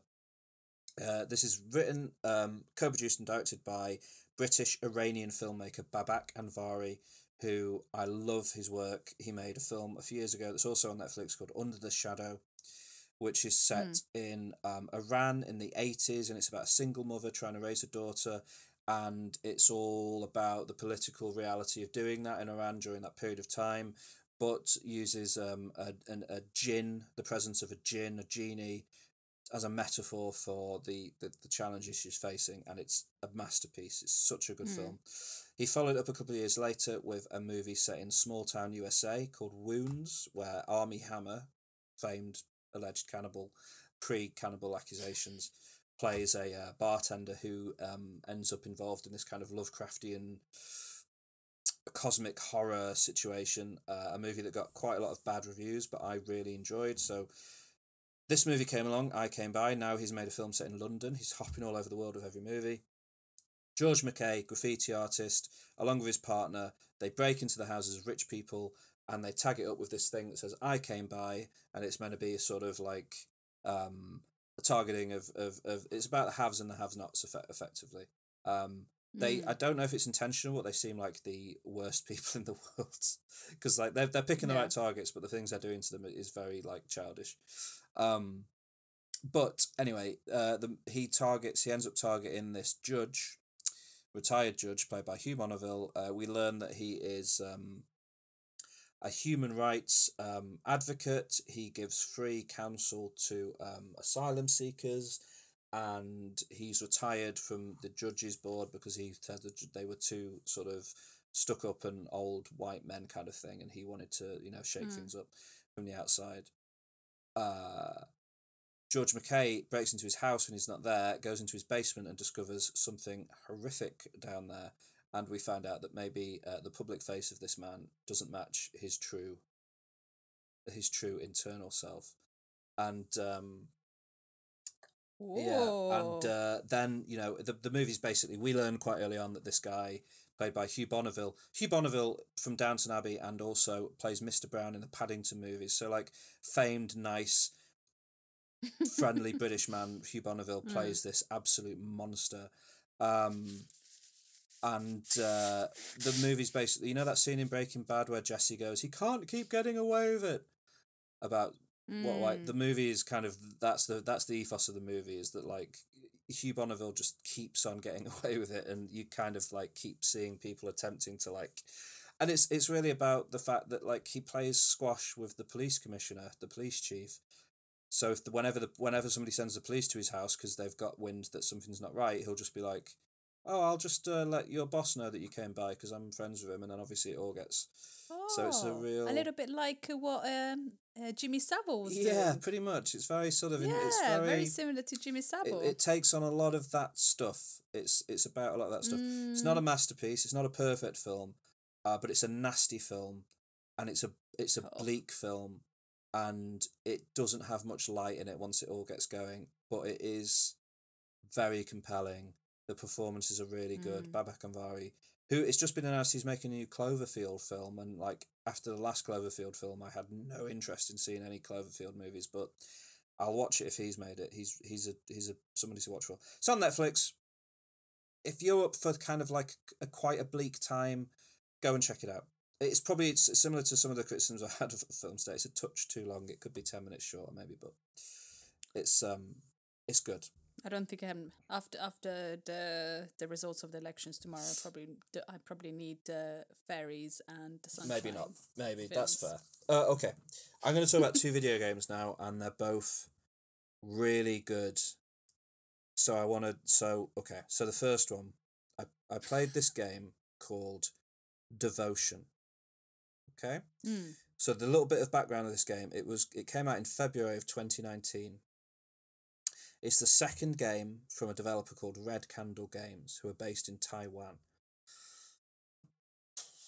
Their first game, Detention, um, is about is set in historical it's set amongst the history and culture of Taiwan and looks at the Chinese occupation of Taiwan.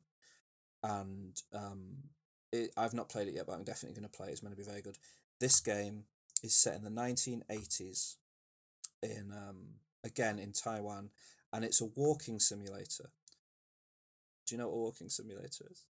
So a walking simulator No. is it's normally it's almost always played from the first person perspective and you your interaction your ability as a as a player to interact with the world you're in is zero or close to zero um, and is Hmm. mostly about walking through environments and allowing the story to happen to you as you go through so there's a very there's one of the first and most famous ones is called Dear Esther where you're walking around this island and as you walk around the island you hear uh, these letters get read out that it, that sort of over the course of the game ex- explain why you're on this island and what's going on but like you can't really do anything on the island itself. You're just sort of experiencing the story.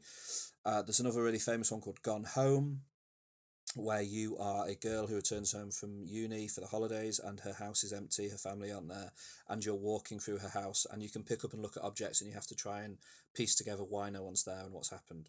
Um, they can be quite boring affairs at times, but when they're done well, they are very good. Um, this one, you play as the father in a family of three. Um, you are a screenwriter, a previously successful screenwriter. Your wife is a uh, successful singer and movie star, and you have a young daughter. It's set in the 80s in the apartment you live in, and it's a psychological horror game and you repeatedly move through this space. Like the apartment is quite small. It has a it has a living room, a kitchen, the child's bedroom, a bathroom which is always locked, and the parents' bedroom. And you will move through the space, explore it, leave it, and then re-enter it, and it'll be in a different setting in a different time period, and everything will be slightly different. And you'll have to, over the course of the game, you piece together the story of this family and what has happened to them. And it pulls in um, sort of the fear of failure is in there. Like it explores a lot of quite big themes that don't usually come into video games too much. Um, in particular, it looks at um, obsession and cults. And I didn't realize this, but apparently Taiwan is sometimes described as an island of cults. Um, there are these a lot of sort of religious figures in Taiwan who inspire like absolute devotion, hence the name of the game, in their followers. And uh, this father, over the course of the game, sort of begins to get tangled up in one of these um, one of these things, and it causes uh, rifts in the family and effects in the family. And um, the story is really good, but also it's absolutely terrifying. Um, to give you one small idea, there's there's not really much animation in the game. There's one bit where you come into the apartment, and the first thing you see when you enter the apartment is the TV room, the living room, and there are two mannequins watching the TV. And they're just sat there watching, they're, and they're sat in their position to watch the TV, and they're dressed like husband and wife. So you're like, oh, this is meant to represent me and my wife character. Uh, you walk past them, and past the living room is the kitchen. You walk into the kitchen, and the there is now a, there's a mannequin of the wife stood at the sink doing the washing up, and then you look around the kitchen for a moment, and then you walk back into the living room. And when you walk back into the living room, now the two mannequins that were watching the TV are stood up and are looking at the doorway to the kitchen that you've just walked out of, as if they're staring at you. And you walk out for a moment, and then I span around to look back into the kitchen, and ah. now the now the mannequin that ah. was at the sink is just stood in the doorway of the kitchen blocking the blocking the kitchen and as you move through the space more mannequins appear and and and it's terrifying and that's just one example of like quite early on of one of the more terrifying moments in the game but it kind of builds up like this the reason it's an interesting game a it's a really well made game it's a really it's incredibly well made and well written and well produced and you know they're a small developer in out of Taiwan and it's great to see something like this. The reason I've just only played it now despite it coming out in 2019 is not long after it was released um, there was some Chinese writing found on a wall in one of the levels in the game that says um, that compares the president of China to Winnie the Pooh, which is apparently a popular internet meme. Um, Yeah. he dislikes this so much that he had Winnie the Pooh edited out of like one of the Kingdom Hearts video games or something. So when this was discovered in the game, it led to Chinese players of the game review bombing the game on Steam, Mm. and um, the the developer ended up removing the game and were never really able to put it back on because the Steam, by the way, is like the the online marketplace for buying PC games.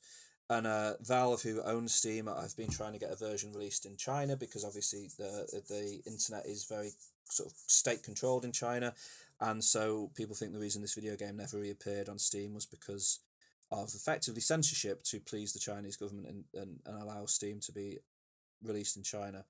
Um, Mm. and it's a real pity because it's it's just a, they like the, the developers insisted it was a placeholder bit of text that was accidentally left there and should have been removed, and it's got no bearing on the game itself, but it's led to the game being basically unplayable and mo- removed from the internet for years. And finally, earlier this year, Red Candle Games put the game up for sale um, on their own website. You could just buy it from them directly and download it. So now it's kind of Hmm. you're able to play it uh, if you if you want to go and kind of throw them twenty dollars or whatever it was, and you should because Mm. it's amazing and it's it's really it's a real pity that a game this good of this high quality has been sort of held away from the world in this way for so long. So I'd really recommend people check out Devotion. It's it's brilliant, absolutely fantastic game. Uh, the last one I want to mention is just this this game Immortality. It's really interesting. It's developed by this guy Sam Barlow, who makes FMV games. FMV games meaning full motion video, uh, meaning that you are watching recorded footage of actors as if you're watching a film, but then you there's the player you're able to interact with them in some way. So, like for example, his first game, Her Story, was this um, collection of interview footage interviewing this woman who'd been involved in a crime, and you had to search for all of the interview footage to piece together what had actually happened. So you were just kind of searching through this database of video footage and watching these clips. This movie, Immortality, you are tasked with discovering why an actress um, whose name is duh, duh, duh, Marissa Marcel, who starred in three movies, all of them have been wiped from existence, and you are tasked with finding out what happened to Marissa Marcel, why she vanished, and what Mm. happened to her. You are given one clip from her. You're, you you've got a database of all of them, all the clips from all the films, but you can't just look through them freely. You have to. Um, you're given one clip, which is her on a talk show, and the the way you interact with the game is that you uh, pause a bit of footage, you hover over an element in the scene and click on it, and you will get match. It will cut to an, a random other piece of footage that also features that thing. So if you click on her face, for example, you'll randomly get any other piece of footage that her face appears in. If you click on a, a cup or mug, you'll get randomly linked to any other piece of footage that features a mu- any other mug or you can do it with actors or various other things. And by just clicking through and watching these clips, you slowly build up the stories and plots of these three other movies she starred in. But you don't just see the scenes from the films, you see like the little bit before they start filming it, and then the clapperboard, and then the scene happens, and then the bit where the yell, the director yells cut, and then you see like a few more seconds afterwards normally. And there's like there's hundreds of clips in the game. It's a huge project. Uh, one of the get one of the movies you're piecing together is like a medieval set religious drama about uh, nuns and lust and stuff. Uh, the second one is like a almost like a giallo movie, like a detective thriller movie where they're trying to track down a killer. And the third one is like a 90s style, almost David Lynch esque psychological thriller. And you sort of have to piece together you sort of go through all this footage and try and piece together what's happened. It's um unlike anything else I've ever played. I spent like a full day just playing through it and doing nothing else and piecing together these movies, and it's so well done. The main actress, uh, she's called Manon Gage, who plays Marissa Marcel, and is is tasked with playing the actress and also the three characters she appears as in all three movies. She does one of the best jobs I've ever seen, like Florence Pugh levels of perfection and it's Hmm. to, to just turn up in this video game and not really have done anything else is amazing she i hope she goes on to bigger stuff because she's so so good in this um you know the film that was meant to be made in the 60s is presented in 4 by 3 aspect ratio uh, and then the, the modern like the aspect ratio changes the, the quality of the film changes like they've done everything they've has been done perfectly to represent these three eras of film, and it really feels like you're searching through genuine archival footage from some film that you've never seen before. And you forget that it's a video game. It's a masterpiece. Along with Devotion, it's an absolute masterpiece, and it's on Game Pass. So anyone who has Game Pass on Xbox or PC can play it, and I would recommend anyone who has the ability to to get to go and look at it and play it because I think it's absolutely one of the best things I've ever played. Is Immortality. Yeah. Mm, thank you. Good. Yeah, so really, really good stuff. Nice. Really good stuff. Very Thank nice. You. Oh, very quick update, by the way, on the Rings of Power, which I gave a recommendation to a couple of episodes ago. Uh, it's been very dull and boring for the, for for most of the run since the first episode. So maybe maybe not something to run to. But House of the Dragon, the new Game of Thrones show, is brilliant. So go and watch that instead. Magic, magic, magic. Magic,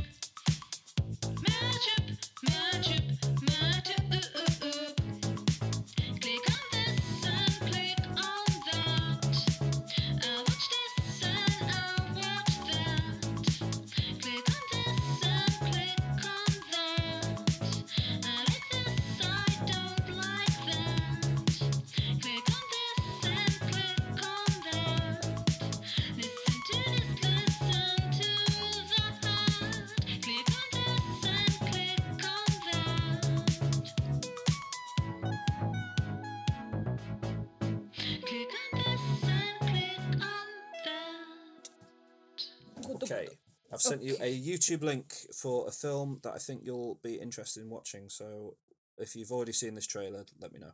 But uh, if you haven't, I think you'll enjoy it. Okay. So George has sent me a trailer of a film called Catherine called Birdy. I've no idea. I have, I Ah. have no. Okay, I think you'll be pleasantly surprised by this. Let me know when you're ready to start. Yes, I'm ready. Okay, three, two, one, go. Okay, so oh, it's him. Andrew Scott, Yes, I do love him actually. Oh, Lena Dunham. Lena Dunham movie. Okay, Come and ask for me by name. exciting. And it's a period movie, probably a period mm-hmm. comedy. Yep. Not period as a woman period, but period as all time period. Spare. I'm interested in meeting him. Uh, Russell Brand is in it. But only briefly, appa- supposedly. so- Okay, I don't mind him. He's fine. Okay, I think he's a girl that's uh, quite, um, uh, I don't know, sure of herself in a time when girls couldn't be sure of themselves. come down with something. She's got a little, little. Um, Is that Billie Piper? It is. Oh my goodness! pox going Yep. on in the village. Pox. Pox. No, I mean it's not around the village. Oh, we best no, you don't need to go. It's not big. Pox. It's smallpox. It's not smallpox. Big pox. It's only a small little pox. Old world problems. Oh, that's uh, Taylor Swift's uh, boyfriend. Oh, really? Yeah, I think. Yeah, I'm pretty sure. How does Billie Piper still look like that? I don't know. Well done, her. Yeah, amazing. You don't get to decide who we are, where we go, or how much we cost. Like we're just things. We're not things. We're people. We Oh. can think and we can hear and we can feel. Aww. I wish I could help every girl in the world, Oh, it seems like a really sweet film. but for now, I am enough. About Catherine called Birdy. About things, issues that we had before, and we still have in 2020. Absolutely, we do. Um, Amazing. yeah, I, yeah. I hadn't heard of this film at all, but it's just sort of come out in America, and I think it's out next week everywhere else. Uh, the reviews for it have been huge. Like people Okay. are loving this film, and the star, Bella Ramsey, um, was phenomenal in Break. Uh, not Breaking Bad. She was in Game of Thrones, the later seasons of Game of Thrones. She had a very small role, but very memorable role, and people loved her. And she's soon to be seen as Ellie in the Last of Us adaptation uh, that's coming out of HBO early next year, and um, she's seems she seems great, and she looks like she's great in this as well. So uh, yeah, I thought you'd be interested to see Yeah. Lena Lena Dunham film. I do like her. She has been, uh, you know, chastised. Chastised is it the word from? Yeah. Yeah. There's a recent thing. What is it? I can't remember what it is now. There's a recent thing where there's somebody's talking about their career and they're being t- it's a woman and they're being told by their agent that nobody likes them and they're too headstrong and she's like she gets compared to Lena Dunham and the agent's like, "Well, you're not meant you shouldn't be like Lena Dunham." I don't know. I can't remember what it is now. I'm trying to remember. Anyway, I don't care. I don't I don't have any dislike of Lena Dunham. It's crazy. Like she had a, a like one of the, mm, you, you know, she's an incredible writer, and mm, Girls was a really good series. I I would Mm. like to be like Lena, Lena Dunham actually. Yeah, that's fair. We all Yeah. would. Maybe. this film looks great. So well Yeah. done her. Yeah. Uh, I'm going to send you a link now for something that's maybe not as nailed on uh, good, but I think looks mad uh, and interesting. Okay. So the next trailer George has sent me is called Knock at the Cabin. Is it a horror film? Um, well, Knock Hmm. at the Cabin. Is it a cabin in the woods by any chance? Or a cabin it- by a lake? it's a cabin in the woods. Is there a think- lake as well? I think you'll get the vibe of what it's going to be like when it reveals in the trailer who has written and directed this movie. Okay. Okay. I am You ready to start? Yeah. Right, three, two, one, go. Okay. So there's a cabin in the woods. And it's oh, got a pointy roof. But this is not the cabin in the woods, to be clear. No. That's a different. And the thing. music is quite upbeat. So Yep. oh, two dads and one daughter. Yep. I'm assuming Driving they're two the dads. cabin. They could be brothers. I think they are. I think they're dads. Okay. dads. Yep. There's a lake. I, I, I was right with that. Yeah, well done. And the daughter is doing some. Oh, there's a man in the woods. And the Uh-oh. music has changed. Who's that man? Who's the man in the woods? Who that man be? Who that man be? He looks big from a distance, like Mm. muscly. Th- Is it Terry Crews? No. By any chance? Ah, from M Night Shyamalan. M. Night Shyamalan. Shyamalan. Oh, so it is a horror. It's nice to meet you, Will. Yeah, but his horror movies aren't really horror movies. They're always Why are you here? something else. Okay, so the big guy looks like Terry Crews, but he's not Doesn't- Terry Crews. doesn't and look he's like got Terry tattoos. Crews. Well, from the distance. Maybe from the distance. I haven't distance. seen his face now. You'll know who it is when you see his face. Okay. What's broken? His heart. What does he have to do to the house? He has to burn the house. Uh, I, I don't think he has to do Shyam- anything to the house. Oh. Oh no. Are they going to torture them job to do. with a chain? In fact, Oh, no. it might be the most important job. What's the important job they have to history of the do? Why do they have to do this to them? So, stuff is happening. Important job, which means kill them in a really knows? horrible way. Don't know. Hmm? Don't know. We were called. Maybe And the couple. by a common Oh, it's him! Uh, but Dave which is now Bautista. become the common And the guy from Rupert- Harry Potter. Rupert Grint. The four of us are here What do they have to do? to prevent the apocalypse. Your family has been chosen to make a horrible decision. What? So, If you fail to choose, the world will end. what's the.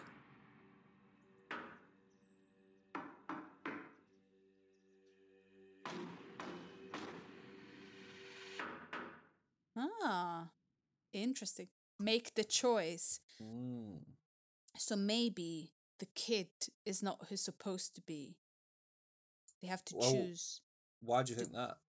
Well, because it's going to be the twist, isn't it? You're just thinking of the most unpleasant thing that somebody could be made to do. yeah. Yeah, kill the fair. kid or not kill the kid. Oh no. Don't kill the kid, I reckon. No, definitely. But if the if if if killing the kid stops the apocalypse, then Mm, there's it's a, it's a strong choice, isn't it? yeah, that's Hmm. true. Interesting. Uh, you're gonna watch it and tell me how it is. Yeah, because as usual with M Night Shyamalan, a, a, an, an intriguing setup. You you want to know what is going on. Is that his actual name? I just realized it's like M Night Shyamalan. Shyamalan. Shyamalan. Shyamalan. Shyamalan. Is that that's not his actual name, M Night? Is it? Uh, I think the night part he might have added, but he is called It's like- Shyamalan. He's yeah, but it's like midnight. That's quite intelligent way, isn't it? A little Yeah. bit. Yeah. No. I- sure. M Night Shyamalan. Great times. Mm. Well, it looks interesting, but I, I don't like kind of people torturing other people. It's not kind of my thing. So, It- I don't think And it's they- anybody's thing. but some people watch that stuff and they Yeah. enjoy watching that stuff. I don't particularly enjoy watching people in pain. Mm. Mm. Good. But I don't know. I want to know what what what the, what why, what choice they have to make. I want to know. I want to know what it is. Was what was one uh, uh, uh, M Night? Sh- was it? How do you pronounce his name? M Night Shyamalan. Shyamalan. Shyamalan. Shyamalan. Mm, close. Shyamalan. Shyamalan. Shyamalan. Yeah, yeah. Yeah. yeah. Uh, what was the his um? what was the last film he did? Old recently. The beach that makes you old. Yep. Yeah. Was that good? Mm, it was very fun. It was a very Yeah. fun movie. Hmm. It's pretty not. It's not a good movie, Okay. but it's a very fun movie. Okay. Uh, he's made good movies. The Sixth Sense is a good movie. Unbreakable is a good movie. I think Signs is a good movie. Um, The Visit is a good movie. What else has he done? I'm sure there's one other one recently between The Visit and Old. I'm sure he's done something between The Visit and Old. What was it? What was it? What did he do between The Visit and The Beach that makes you old? He did do. He did, he did do. Oh, Split. Split wasn't great. So actually, no. Split was Split was pretty good. Glass was terrible. He he he Mm. kind of veers between. He, he he always makes really big swings, so his films veer between being really good and really bad. Then there's not much uh, in between. but I appreciate that about him. I, I, I like it. I've got. I'll always watch a new M Night Shyamalan movie, unless it's uh, Avatar. But never mind. Was. Avatar him? Avatar, the anime adaptation, not Ah. Avatar, the, the blue aliens. Yeah, Avatar, okay. the last the last Airbender. or whatever it's Ah, okay. Um. So yeah, right. Shall we start doing our Better Call Saul discussion? Yeah, the Yeah. last season of Better Call Saul. The final season, as we discussed last time. Um. As we begin season six, uh, Nacho is not in a good position. He's on the wrong side of the border. Lalo knows what he's done, and um, he's he's he's not he's not in a good place basically. Um, Kim and Jimmy are planning to uh, ruin or destroy um, Howard Mm. Hamlin. And uh, Mike is firmly ensconced in his role as Gus's enforcer. That's where we start. Um, I thought we could briefly go through episode by episode. Yeah, Um, definitely. Yep. So episode one is called Wine and Roses. The first half of uh, this season, which takes place in the prequel era, um, pre Breaking Bad, every episode is called Something and Something, which I hope Yeah. is, is a nice little touch. So Wine and Roses. The opening of this season uh, shows us the police seizing personal property from Saul Yeah. Goodman's mansion. We can assume in the post Breaking Bad timeline Yeah. um, uh, we see a lot of absolutely horrendous things being Yeah. uh, loaded onto trucks. Uh, I think the reason we see this scene is that we see the souvenir tequila bottle stopper fall from one of the uh, cupboards being loaded onto the FBI's transport trucks, implying that even in the post Breaking Bad world, Saul still held a candle for Kim. We don't at this point know what has ha- what happens to mean that Kim isn't in Breaking Bad, but we know that Saul has not left her behind entirely if he's held, Yeah. held on to that. Um, Yeah. Yeah. Um, let's see. In this episode, what happens? Um, Gus arranges for Nacho to hide in a motel. Um, in a very cursory attempt to help him, but really, I don't think Gus cares at all. I'd say that's probably a fair. Yeah, you think that he cares, and then you quickly realize that he doesn't care. no, he doesn't care. And then all. Nacho kind of realizes pretty quickly that he doesn't care. Yeah, yeah, yeah. Um, yeah, the cartel places a bounty on Nacho uh, early doors. Um, I can't remember it, it. I don't think it's this episode. I think it's the next episode. But the sequence where he hides in that puddle of oil. he anyway. That's not for a couple of episodes.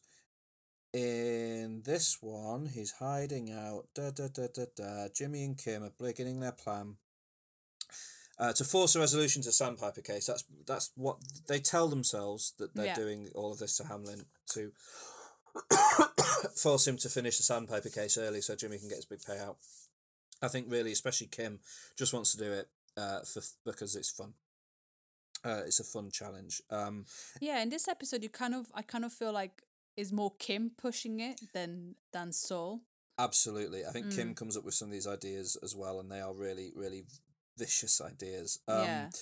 Uh, in this first episode, we have the sequence where uh, Jimmy sneaks into the country club and plants a uh, little baggie resembling cocaine in Howard's locker, uh, ensuring that Cliff Main uh, sees it. Cliff Main Yeah. played brilliantly by um, what's the name of the actor?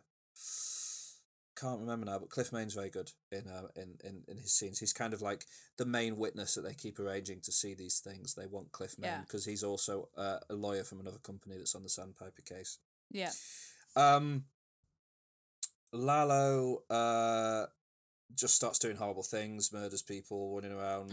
uh, That scene when he just says to that guy to shave yeah, yeah, yeah, and yeah, yeah. then kills him.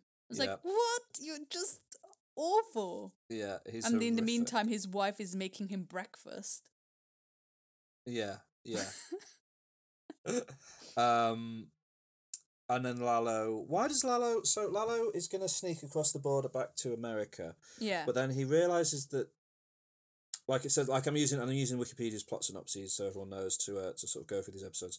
He realizes that the proof that Gus arranged the murder is not in, or the the proof that Gus is is is working against the cartel. Basically, the proof that he's got this underground lab, etc., etc., is not in America.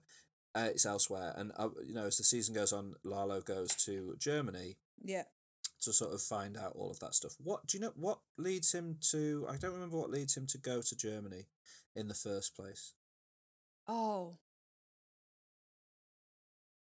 Lalo uh, learned Werner's name somehow in the previous season. I don't quite remember how it is. Sorry, everybody. Um, but Werner being the lead architect and his widow being the person that Lalo eventually goes to see. Um, okay, okay, I've got it. Okay. Okay. So, you know, there's that scene in season four of Better Call Saul where Lalo is going into the wire wiring money building, whatever, travel wire company, and he ends up Mm. killing that guy. From Yeah. there, he that's where he finds that uh, Gus and Werner were sending money to uh, Werner's wife or widow. So Mm. he has her address, and also he knows that Gus's parent company that helps uh, to that owns Los Pollos Hermanos and provides the funding for it is uh, Madrigal Aut- Automatics, which is based in Germany as well. So he kind of follows that hunch and lead and goes to Germany. There, okay, okay, good. It all makes sense. Obviously, it's it's it's genius. Uh, so yeah, that's episode one. Uh, primarily, with with you know we're worried about Nacho. He's on the run. He's still stuck on the wrong side of the border.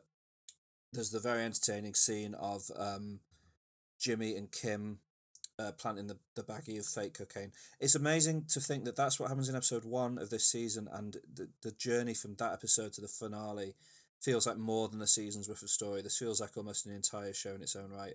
Like Yeah. the way the pacing of this season is amazing. Um, so yeah, second episode is called Carrot and Stick.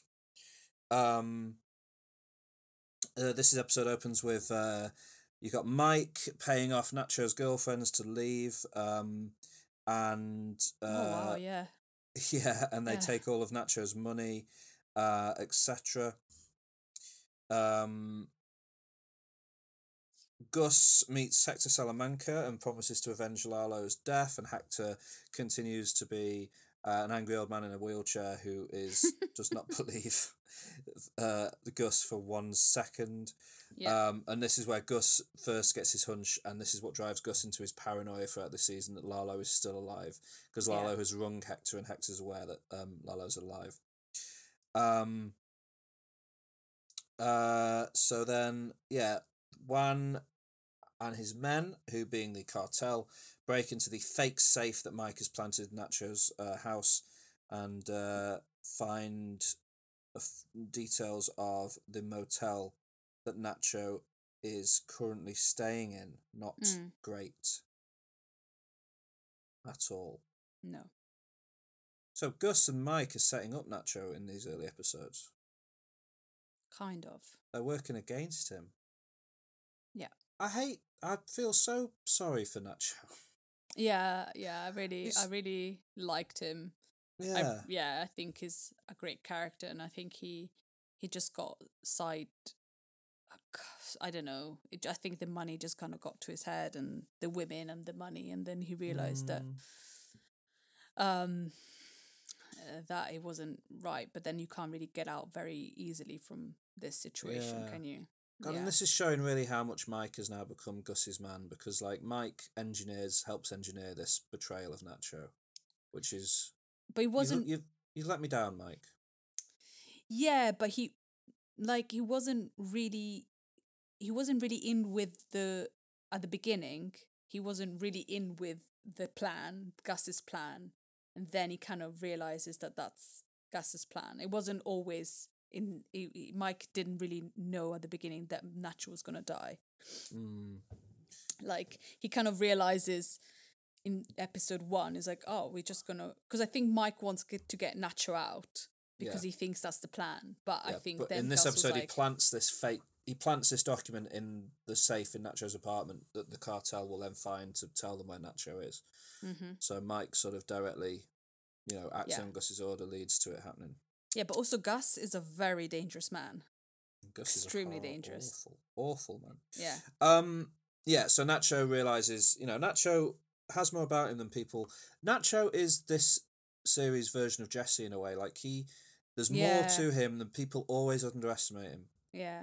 Uh, and people never give him a chance uh, to to show you know him, his true self, and that's true of that's true of um, Jesse in Breaking Bad, and it's true Mm. of Nacho in, in Better Call Saul. Um, so Nacho realizes he's being surveilled. He sneaks out of his in a great scene. He sneaks out of his uh, motel room that he's hiding out in, gets around the back of this cabin that this uh, guy's in, and um, forces him to reveal that Gus is the person who's having him watched. So he realizes that Gus has betrayed him to the cartel. Uh, a cartel hit team arrives. It, it includes the wonderful cousins, who we all Oh, love. They're so scary. Absolutely terrified of. Um, and eventually, uh, Nacho escapes in a stolen truck.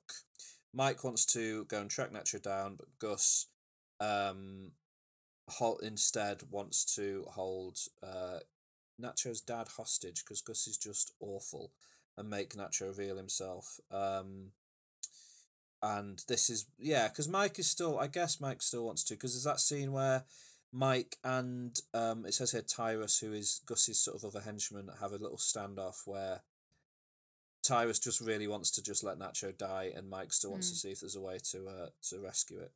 Um, and then Nacho calls Mike, and we kind of leave that there. Um, But in that In- episode, he brings his dad as well, which is Yeah. like so sad. And his dad is and his dad is just like, well, yeah, you put yourself in that situation, can't really do anything. no. Mm. Um, in and then we to look at Jimmy and Kim in this episode. In in a in a fantastic callback to like the first season of Better Call Saul, Jimmy goes to see the Kettlemans, the absolutely Yeah. horrific couple who are now running a um tax, um, what are they running a tax a tax uh service tax it's doing like money, service? money, like money. Is it not to like lend money or something? I thought it was to. I thought they were doing people's taxes. It's like a bookkeeping ah, service. okay. Oh Uh, yeah, maybe. They're called Liberty. They're called Liberty Taxes, and hilariously, the real company called Liberty Taxes tried to sue uh, the makers of Better Call Saul for using Ah, okay. their for like disparaging their business um, in this episode. Um, they want to basically Jimmy is trying to convince them to get Cliff Main to represent them in a lawsuit claiming ineffective counsel because Jimmy's trying to convince the Kettlemans that when Howard was representing them in an earlier season, he was on cocaine, and um, Jimmy does. Jimmy realizes that this isn't going to go anywhere, but he wants there to just be more little reasons for Cliff to start thinking that that Howard is uh, a cocaine addict. Yeah. Um, but as Sophie Turner would say, he doesn't even know what it looks like, uh, let alone is is using it. Mm. Um, Cliff refuses to do this because it's a conflict of interest, obviously, because he's working with Howard on the Sandpiper case, Mm. as Jimmy well knows, uh, leaving the Kettlemans again looking like absolute goons. yeah. um, because all of the other lawyers that the Kettlemans then go to are like, no, not at all. But uh, Kim, Jimmy and Kim have got what they wanted. Um, Jimmy tries to bribe the Kettlemans um, to keep quiet about what he's done. They refuse to, but Kim, showing her true colours again and again, um, just threatens to reveal the fact that they're again, like obviously because they're awful people, they're scamming their customers. So Jim, uh, Kim says, if you do anything, we'll tell the IRS what you're doing. Yeah. Uh, and then Jimmy, revealing himself to be, you know, he still gives the Kettlemans the cash that he was going to bribe them with Mm. because he sort of, I don't know, he has this need for people to like him. But I feel like in this season, until a certain episode, Mm. Jimmy could change. Jimmy could go to the right direction.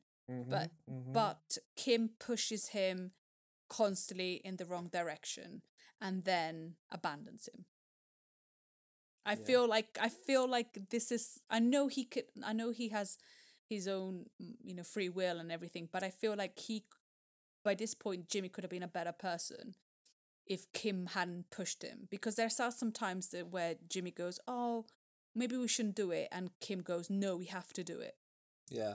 and um I feel like she pushes him, pushes him, and pushes him, and then she abandons him, and then he But- goes steroids.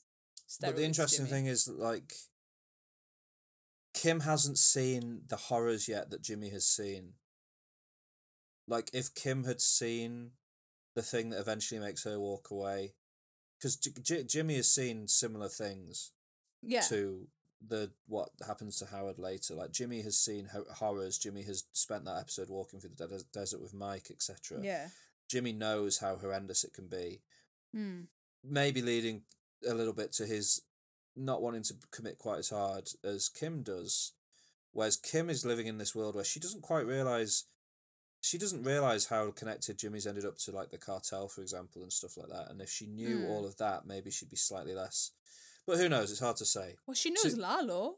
She already he, she's already met Lalo, and she, she, knows thinks he's a she thinks Lalo's she thinks Lalo's dead. At this point, as does Jimmy. yeah, I but she knows she knows like that these people are crazy. Yeah, yeah. Mhm. Um, right, we go to uh, the very the very last shot of that episode is that there's a car with an unknown driver following Jimmy and Kim. We're let we are supposed to believe it's Lalo. Uh, a bit of a red herring to make us not realize that he's gone off to Germany, but it's actually uh, one of Mike's men keeping an eye on. Because now Jimmy and Kim are being followed by Gus and Mike's men because Mm. Gus is convinced that Lalo is going to come back and, and target someone involved. And Yeah. it might it might be Jimmy and Kim. Uh, we go to the next episode, Rock in a Hard Place. This is the Nacho Varga episode. Um, we will say goodbye to Nacho in this episode. Yeah, in the best way possible though. If Nacho had to go, he So went away good. in the best way possible. So so good. So yeah, uh, the opening is one of those classic sort of uh, non sequitur openings where it shows us something that doesn't quite make sense until we reach the end of the episode. I Uh, quite like that about this season. It's like constantly like that. Yeah. It kind of Oh, explains it at the end. Yeah. Uh, as rain begins to fall, a close up scan of a small patch of desert stops on a lone blue flower, then settles on a piece of broken glass. Um, main story we've got Nacho Varga. Uh, his truck breaks down. He conceals himself in an abandoned oil tanker uh, until the cousins move on with their search. Uh, he cleans himself off at a mechanic's shop, calls his father.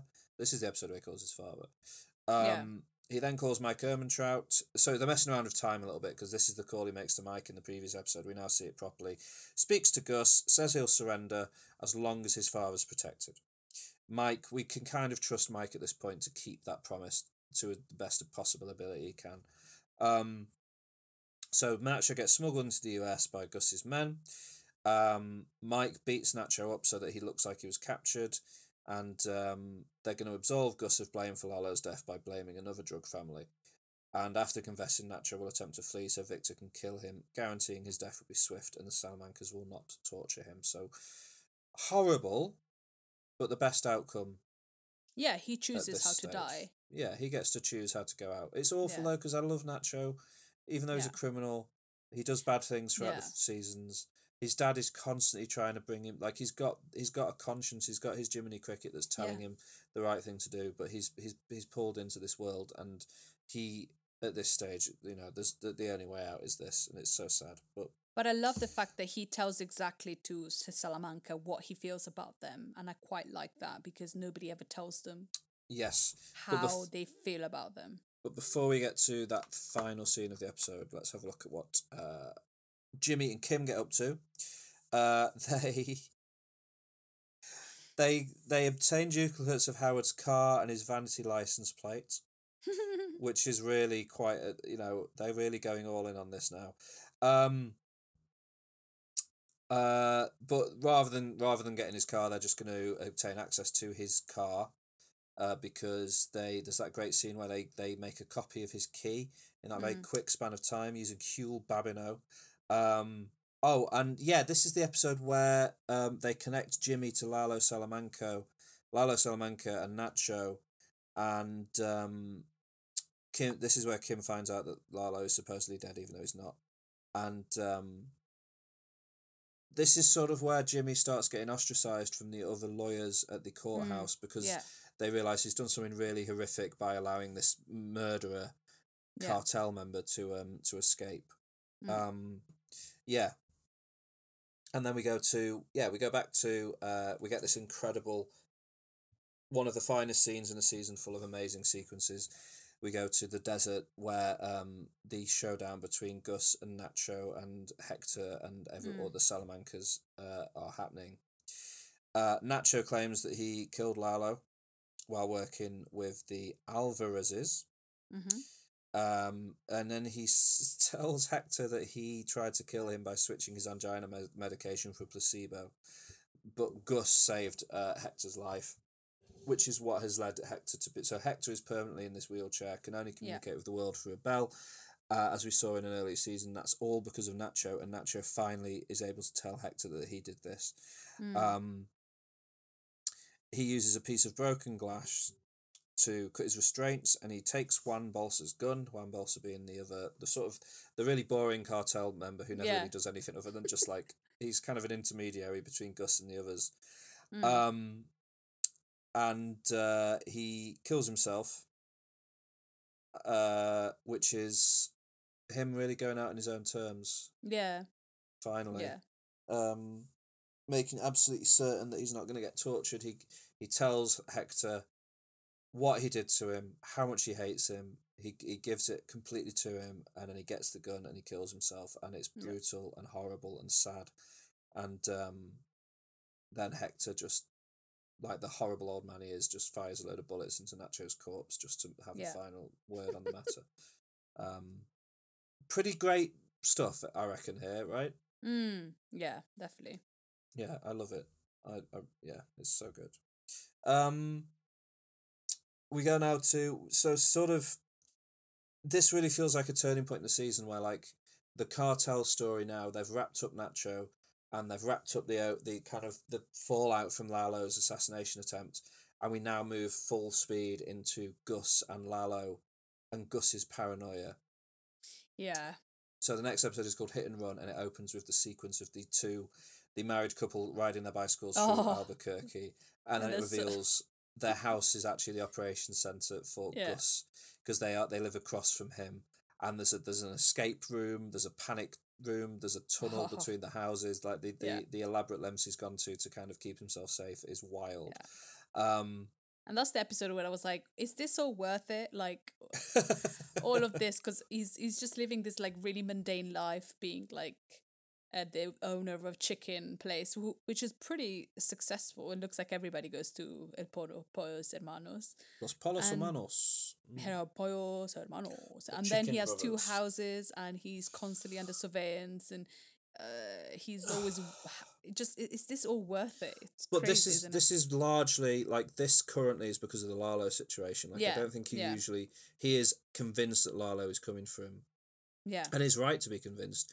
And also as we've seen, Lalo is a force of nature. Like yeah he's amazing. the He's- situations he wrig- wriggles out of throughout the seasons are Yeah. is amazing. Um he does he's so seem like- charming. he is very charming, but equally like as soon as he's in a dangerous situation, his capacity for violence is terrifying. Yeah. Um, and he will like yeah, Lalo. Like I would be as scared as as, as Gus is if I knew that I had Lalo Salamanca coming for Yeah. me. Um, so yeah, Mike is like Mike. This is where Mike is starting to be like maybe Lalo's dead, and Gus is like absolutely not. This man Hmm. is alive and is coming for me. Um, there's the there's the absolutely wonderful sequence here where first of all we get some insight into Howard. We find out that Howard is married for the first time in this Yeah. episode.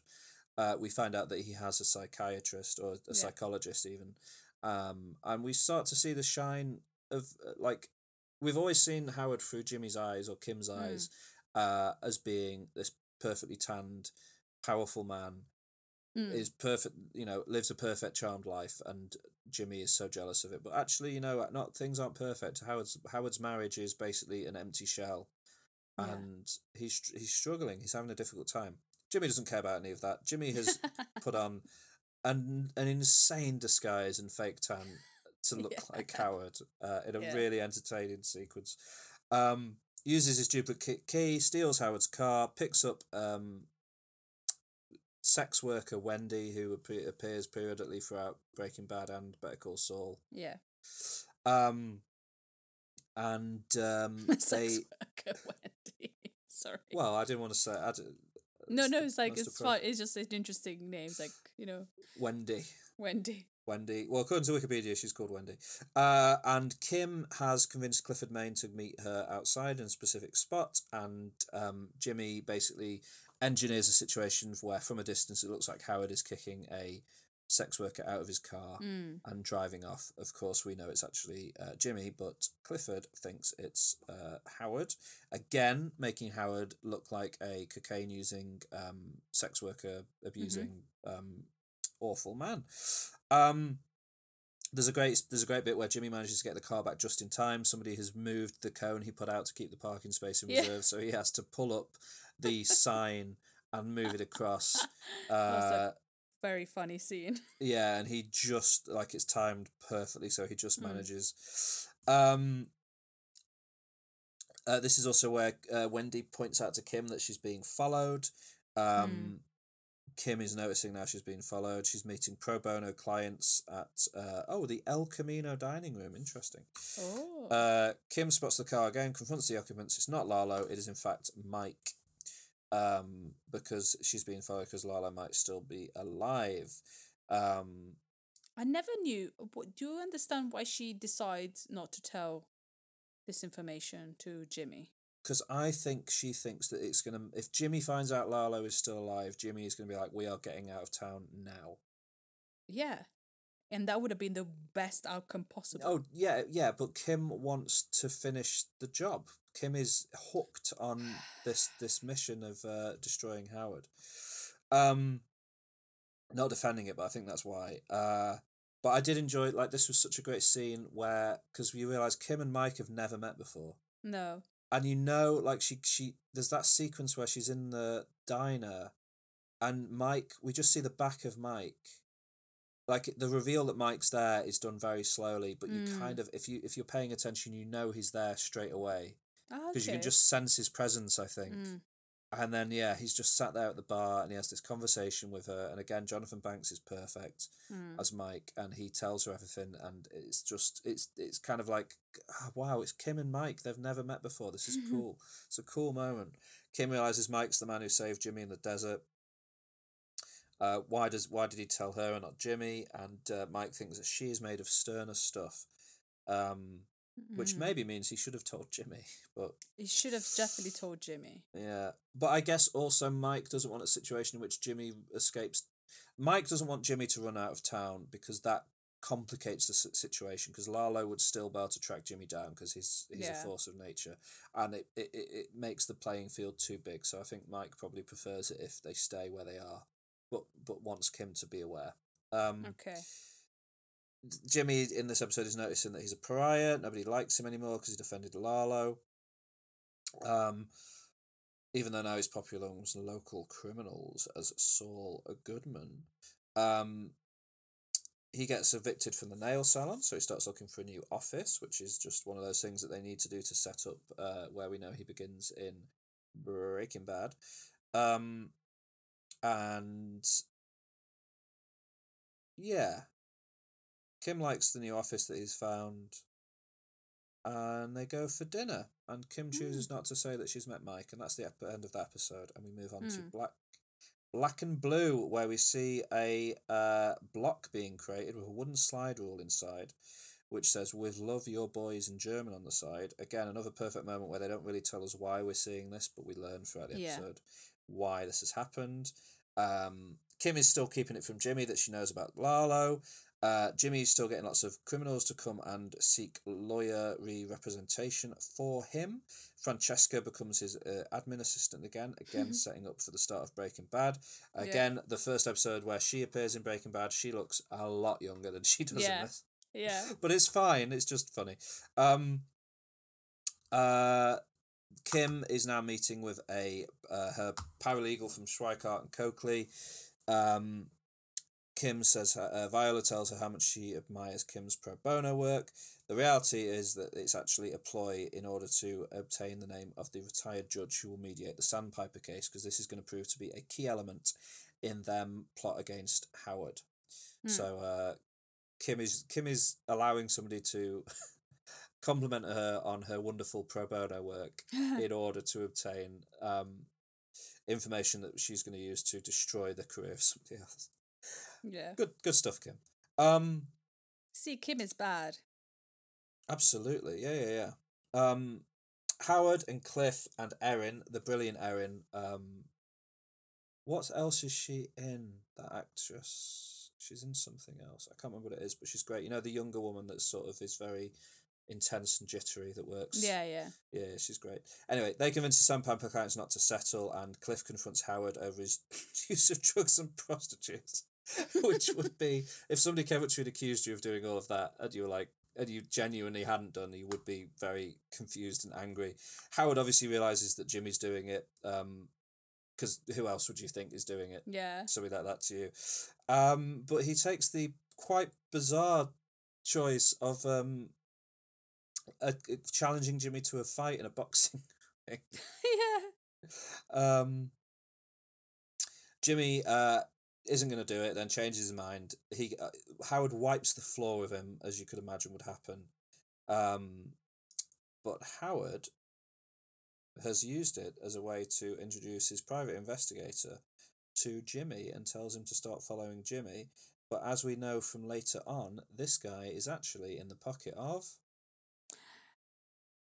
Jimmy. Jimmy and Kim because Howard is his fate has already been sealed. It's, mm, Yeah. it's so sad. Um Yeah, good stuff. Da, da, da, da, da. Gus continues to think that Lalo's alive. He can't sleep. He can't work properly. Mike and Gus go and see the meth lab, and Gus carefully hides a handgun in an excavator in like some kind of crazy moment of foresight. That was. I was like, why did he do that? But why did he do that? How Yeah. he, like he couldn't have possibly known how that was all going to play out. I don't know. Mm, Crazy, like insane people know insane people, don't they? It's it's true. And then we get over to uh, Germany. Lalo is over there. he approaches the widow of Werner, who uh, obviously built helped build the meth lab and then was killed by Mike in an earlier season. Um, yeah, well, that's all that happens really in that episode. Is he finds the thing and he, he finds out who's made it, and he's gonna he's gonna find out more information about um, that will lead him to them. We've got Axe and Grind next. Uh, we find out a little bit more about Kim, who uh, gets caught stealing a necklace from a department store Yeah. and um, then we see Howard uh, dealing with the problems with his wife, etc. Um, Jimmy and Kim. I think this is all just set up. This episode is sort of set up for what's going to happen, basically. Um, they go to that that vet who has the Yeah. black book full of uh, names, which is pretty cool. Um, but he's going to leave. Is is the implication that Jimmy gets that black book somehow? I don't know actually. Yeah, because I wondered why that uh, quite why that was in there. Um. Uh, Mike is like uh, Tyrus tells Mike to take the men off watching his family, and Mike refuses to. Um. Lalo uh, finds this guy Casper who knows about stuff. He attacks him with an axe in a horrifying sequence. Yeah. Uh, and we know we can basically assume at this point that he's going to learn everything he needs to learn about the underground meth lab, which is going to lead him back to Albuquerque. Pretty. But it was so annoying because that. Max guy could have just killed him and he doesn't. True. Yeah, he was just like Lalo's just on the floor, just like me, and you could just like axe him and kill him, but instead Wow. it just doesn't. Because He he's because he's just a cockroach. He just survives all the Yeah. time. Um. Cliff Main, uh, yeah, Clifford basically pro- provides Kim with this like choice because he invites her to go and um, go to a meeting that will push forwards her career in the direction Mm. she she claims she wants it to go in, but it's on the same day as the big job um, yeah, against Howard, and she really does just side with that ultimately. That seemed that she's now in the point where that's more important to her. Um, and they get into all of this nonsense. They get this actor to dress up as the as the judge in the case, and they start taking photos, and we're like, "What is going on?" and um, Jimmy ends up seeing this judge in a liquor store because he's buying uh, yeah, Kim her favorite expensive tequila. He notices this judge has cut an arm, a uh, sling on his arm. yeah, So he um, he's like, we have to call it all off, and Kim is like, no, and she turns away from her meeting, comes back to uh yeah, to try and finish the job where they have to retake all these photos, and then we get to the kind of the the. The point at which the season swings on the fulcrum point of the season, plan and Yeah. execution, the mid-season finale, where um the whole plan comes together and it's pretty incredible. There's the mediation is going on. Jimmy and kim have found a way to to call into it so they can hear the goings on. And um howard's private investigator delivers howard a an envelope showing jimmy exchanging money with someone on a bench in a park. And when they get into Yeah. the mediation session Howard realizes that the man on the bench is the judge who is mediating this session, and he assumes that Jimmy has paid off the judge to force an early settlement. Yeah. Um, and Howard then proceeds to go completely mad yeah, and accuses the judge of this in front of everyone, says that this can't continue. Cliff and everyone else is like, What are you doing? And he goes back to get these photos, and there suddenly it's all a load of photos of um, someone handing a frisbee to Jimmy. Oh, and also were the photos like when they went to the vet, they the vet gave them Yeah, this they- um this substance and they The drug substance. they bas- yeah they drug um they lace the photos so that, yeah. that Howard will basically drug himself with this thing that Yeah. makes his pupils go all big and it so it looks like a cokehead. He looks like a total cokehead and he's he's he's raving and ranting. And the by, by the time he gets back, the images have been swapped for um these images of that, that just show somebody handing him a, a frisbee Yeah. and again he looks more and more insane. And Yeah. it works. They're, they're, they're, they're, it all works. The the case is settled. Jimmy's going to get his payout, but obviously Howard is now at a point where he's been basically ruined, Yeah. and um, it's. But this is the moment that. I'm like, who is the bad person? Is it Jimmy or is it Kim? It's Because Kim, Kim could Kim could change Jimmy and make him better, but instead Mm. she fuels this uh, thing. I think they're both pretty at fault. It's hard to say Mm. who's worse um, Yeah. at this stage. But uh, we, we get scenes throughout the episode of Lalo monitoring Gus's laundry facility and da da da da da. Um, Lalo is going to attack Hector.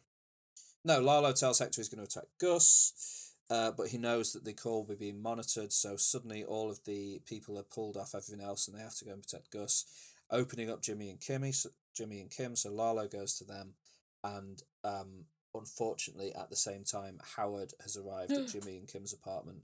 As they're in the process of celebrating their big win, Howard comes and tells them some home truths about what awful, terrible people they are, and he's quite Yeah. clearly drunk. Um, while this is all happening, Lala arrives, and Just Jimmy and Kim are panicking, terrified, as they should be. Howard has Yeah. no idea what's going on. Uh, Kim is begging Lalo to leave, begging Howard to leave, and before he can, Lalo does what he does best and just shoots Howard in the head and Yeah. kills him. What did you expect this to happen? no No. zero. I, I didn't I didn't think Lalo was that because he's getting angrier and angrier. So you have like the charming Lalo and like the the cartel Lalo, mm, and I didn't realize he was that angry or just he just he had enough, hadn't he? Yeah. He just and so uh, when he kills Howard, I was like, I didn't expect that to happen. No, but it's interesting that we've we've had six seasons of this show where it's perfect in my opinion. But the one criticism you might be able to have of it is that it's got this. It's about Jimmy McGill and how he turns from from from Jimmy McGill to Saul Goodman, and you hmm. see all of the kind of criminal world, not hmm. the legal world goings on at the courthouse and stuff hmm. throughout the seasons, and then also it's just got Gus and Mike and the cartel, and they seem like two very disconnected stories a lot of the time. and this is really like showing that they've been laying the foundation all along for these two worlds to come together to show that if you allow yourself to be dragged into this, everyone Yeah. in your orbit can be effect essentially damaged by it. And Howard, who's had no connection ever to the cartel, has paid the ultimate price for Jimmy's um and Kim's involvements. Yeah. and is yeah is is killed. Well, i think I think if you if you start being part of the cartel, nobody around you is safe. Yeah, Like nobody. yeah. Hmm. That was the that was the mid season finale, and when we came back from the mid season finale, the the second half of the season is structured oddly because we have two episodes. We have uh, point and shoot and fun and games where it sort of wraps everything up. It kind of wraps up all of the storylines from Better Call Saul. This is the last we ever see of Mike, other than in some flashbacks. It's the last we ever see of Gus, which feels odd. It almost feels a bit of an odd ending for that character. Um, but we do see this little bit of humanity from him in one of the episodes where he goes to a restaurant and you kind of see potentially what what life he could live if he could just if he just dropped all of the um crime, but he won't. He will not. Um, and basically, in these two episodes, it's all about Kim coming to the real- realization that it's too much for her, and she has to remove herself from it. And she realizes really that the the two of them together isn't a good combination in her view, and it's led to all of this awful stuff happening. And she Yeah. makes the pretty ho- horrible decision to just walk away from it all and leaves Jimmy. Yeah. I that's why like in this in this series I feel like Kim is just she just does all the damage and then just walks off. Mm-hmm. Because I feel if Kim hadn't pushed it, maybe her and Saul could have had a life without being like this. Yeah. Because I But- think I think Saul loves her so much that he could change for her. Yeah, but she instead she's she's kind of like Yeah, she pushes him to the to the- limit, and then she she was like, "I But can't he handle this the, anymore." the thing is he leaving." pu- he pushes her and then she likes the taste of it and then she pushes him and they end up they they're pushing each other higher and Mm. higher, I think. Um like Jimmy is not free of any fault. Like he is slipping Jimmy No, absolutely, yeah, but I think I think he never had the love that Kim could give him, No. and so I feel that maybe But based on that have. flashback to Kim's childhood, I don't think she's ever had yeah, the love that he Mm. could give her either. yeah, they're both two pretty damaged people um, Mm. ultimately i think but yeah so she she leaves leaving jimmy alone he's about to get a huge payout but he's alone which is sad Yeah. and that kind of that sets him up to be Saul Goodman, who we meet in Breaking Bad, and that's kind of the end of the prequel era stuff. But what we've not looked at at all is there anything else in these two episodes that you think is worth going over? Gus Oh, and Gus a- and Lalo have their big showdown. yeah. Gus shoots a sh- and and then we realize why uh, Gus put his uh, um his gun where he put it, and uh, yeah, yeah, I felt I felt I felt like when Gus is in that restaurant and he meets that guy and is really nice.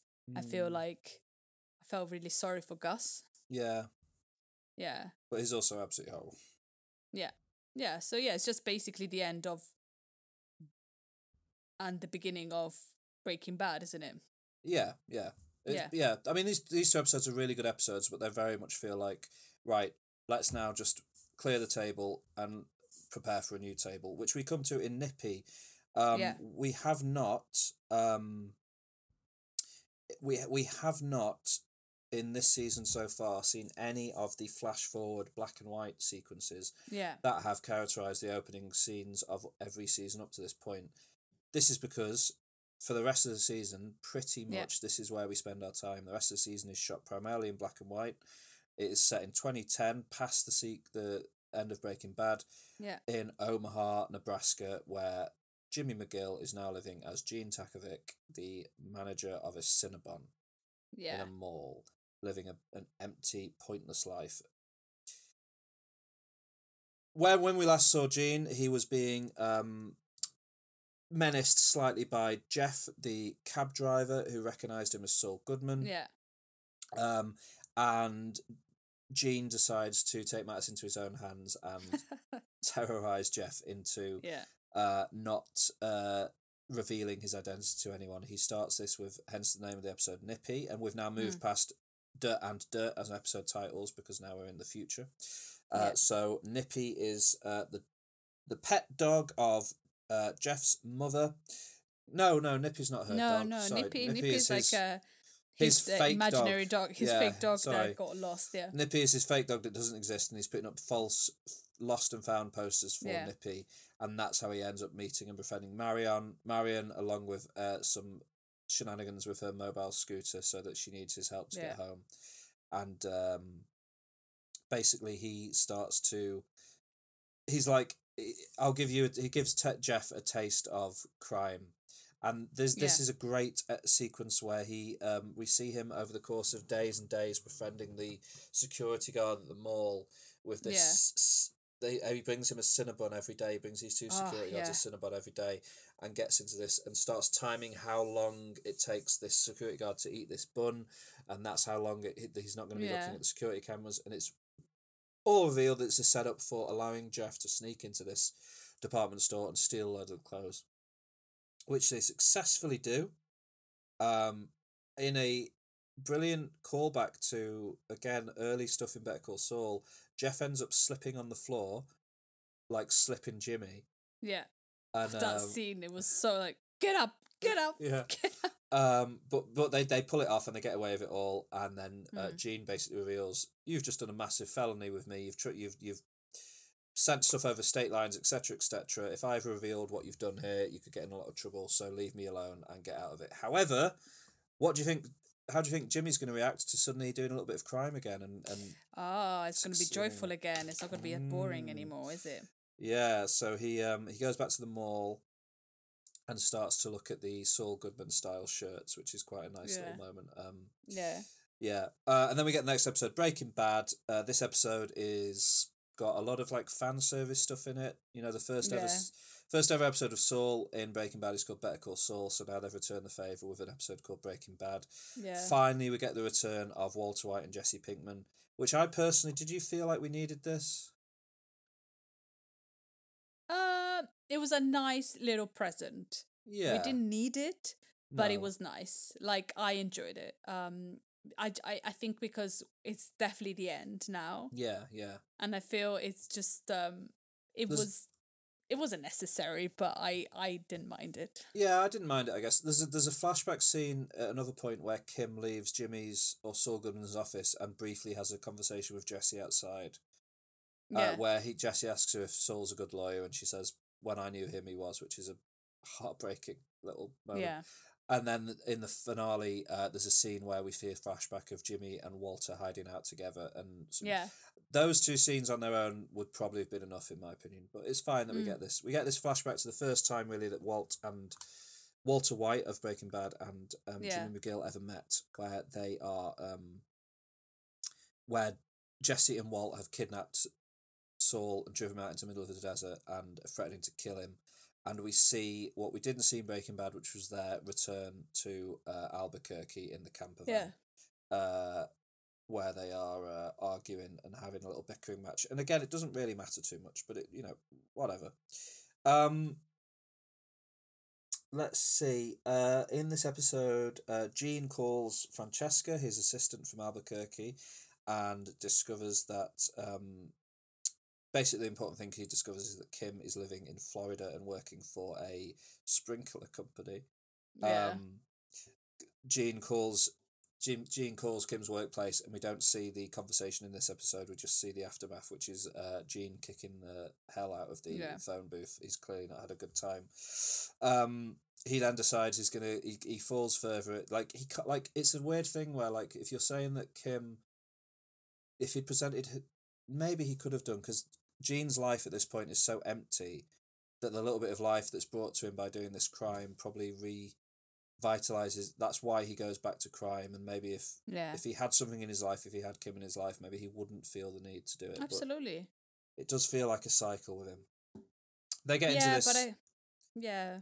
They get into this scam basically of of uh, Jimmy goes out with um, various people and drugs them, and then gets Jeff to drive them home in his cab, and then Jeff Jeff breaks into their house and um, steals their identity, takes a lot of photos of their passwords and stuff to help steal Mm. their identity, and then all of that information gets sold, and they're earning good money from that. Um, ultimately, there's a uh, is it in this one or the next episode? Yeah, yeah. So this episode sort of finishes with um Buddy, who is the third member of the group, who's not really a character, but he's the one who helps do all the identity theft stuff in the houses, Hmm. uh, discovers that one of their marks has cancer and doesn't want to do it to him, d- does feels bad about it, and uh, leaves, taking the little bit of sellotape off the door so they can't get in. And Gene decides to go back and break in because he's now in too deep again and uh, can't help himself. So breaks. Like he in didn't have to. He didn't have to go in. No. He just could have left it this time. But Yeah, yeah, yeah. We go to the next episode, Waterworks, uh, a reference to Kim's new place of living, uh, new work, and in fact, and uh, this episode is the big Kim episode. It really focuses on Kim a lot. We see her finalizing her divorce with uh, Jimmy at his office in two thousand and four. Uh, where she has a conversation with Jesse Pinkman, which is a lovely little scene, I think. Um, Kim, now in 2010, is leaving a quiet suburban lifestyle in Titusville, Florida. She has a desk job at Palm Coast Sprinkler, and she seems to be living a pretty empty life where she has a boyfriend who doesn't particularly seem to uh, excite her too much either. no. Uh, But she, likes it. yeah, well, she likes it, but also she she very much she avoids ever giving an opinion or having an opinion on anything. Yeah. Like there's sequences of her sitting around with her friends and or friends from work, and they're they're all asking her like, "What's this? What do you think of this? What do you think of that?" And she just won't give an opinion about anything. Yeah. She's she's really turned herself off from the world, which is Mm. sad to see. Um, and she's not obviously not working as a lawyer anymore. Yeah. Uh, Jimmy calls her to check in on her. Kim basically, you know, tells him to turn himself in. She knows about all the events of Breaking Bad, obviously, which um, have happened since we last saw Jim Mm. and Kimmy together.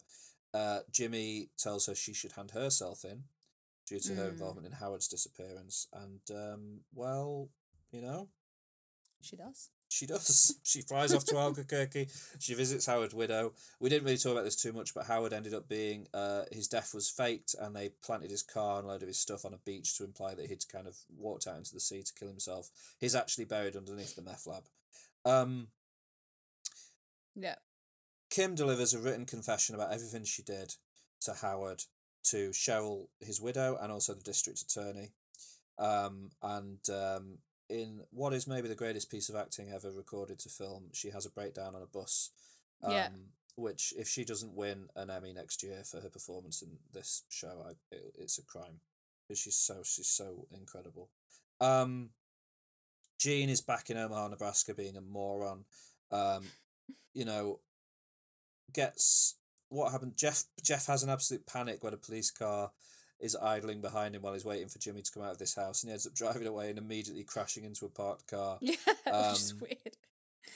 Um, so Jeff gets arrested. Gene escapes thank- thanks to the distraction, um, Mm. but it ultimately leads basically to Gene having to get Marion, Jeff's mother, to um, try and help get him released. Uh, Marion is now really suspicious that something's going on. She looks up. Um, she knows that Jeff knew Gene in Albuquerque or something. she looks up con men in Albuquerque and immediately comes across the Better Call Saul advertisements. And uh, there's a wonderful bit where Gene comes in to get Marion. She's sat at her computer.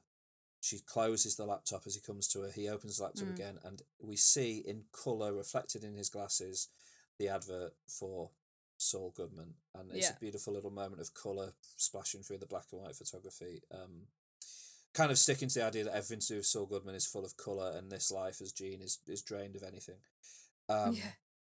and he really he he really he um he threatens her and ends up running away and uh that's the end of the episode and we go to the finale which is called Saul Gone Hmm.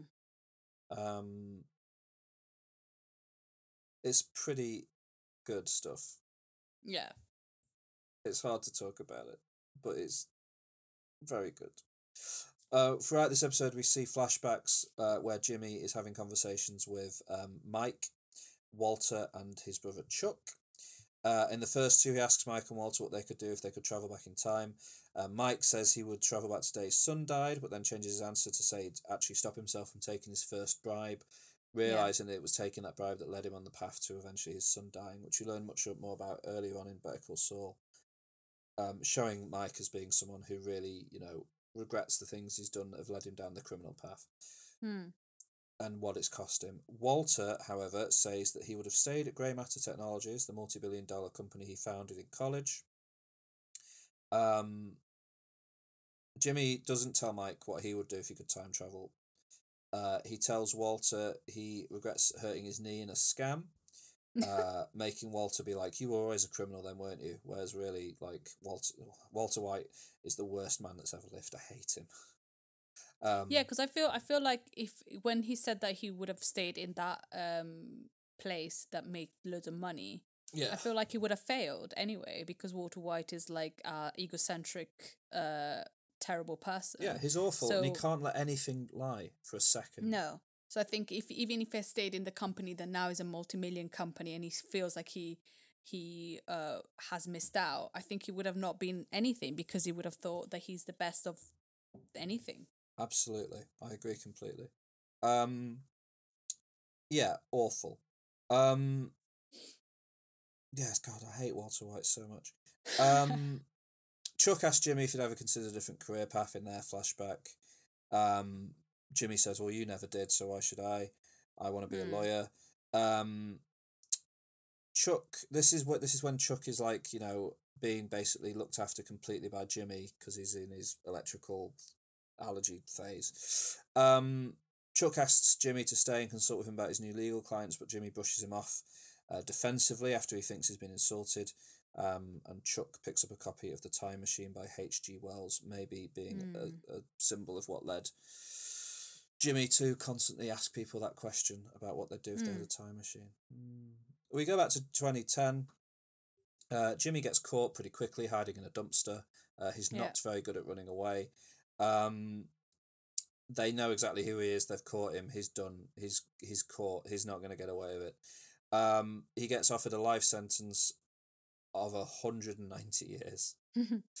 um, and then gets offered a deal of thirty years, and we get a cameo from Breaking Bad that I was not anticipating. No, absolutely not. I was like, who is that? It's Who- Ma- it's is she? Marie. Yeah. stripped of her trademark purple, Yeah. still mourning uh, the loss of Hank, who was um, not not the best man in the world, kind of a racist. Uh, if you watch the early episodes of Breaking Bad and stuff, but um, yeah, he wasn't a nice guy. no, but still a better man than Walter White. Yeah. Yeah, um, and didn't deserve the death that he got. Uh, but yeah, so basically, Saul tells this story about how he was threatened by Walter White and how scared he was of Walter White, and he ends up being able to negotiate a seven and a half year sentence. Yeah. Uh, he wants to get an even shorter sentence by offering information about Howard Hamlin's death. Everyone laughs at him because obviously Kim has uh, revealed all of that, and uh, that really gets Saul to thinking about his place in the world and how much responsibility he actually has for the events of Breaking Bad. Um, and he finds out that they might, you know, Kim might even have a civil lawsuit filed against her, which would basically ruin her life. Um, so he says he's going to re- testify to further information relating to Kim, basically just to ensure that Kim ends up coming to the court hearing. Yeah. Um,